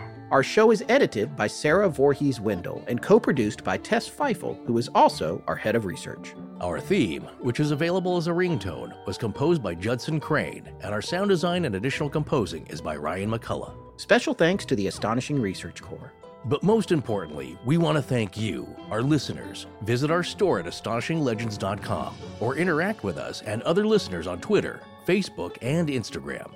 You can also support the show at patreon.com slash astonishinglegends, where patrons have access to additional bonus content. No part of this show may be reproduced anywhere without permission. Copyright Astonishing Legends Productions. Good night.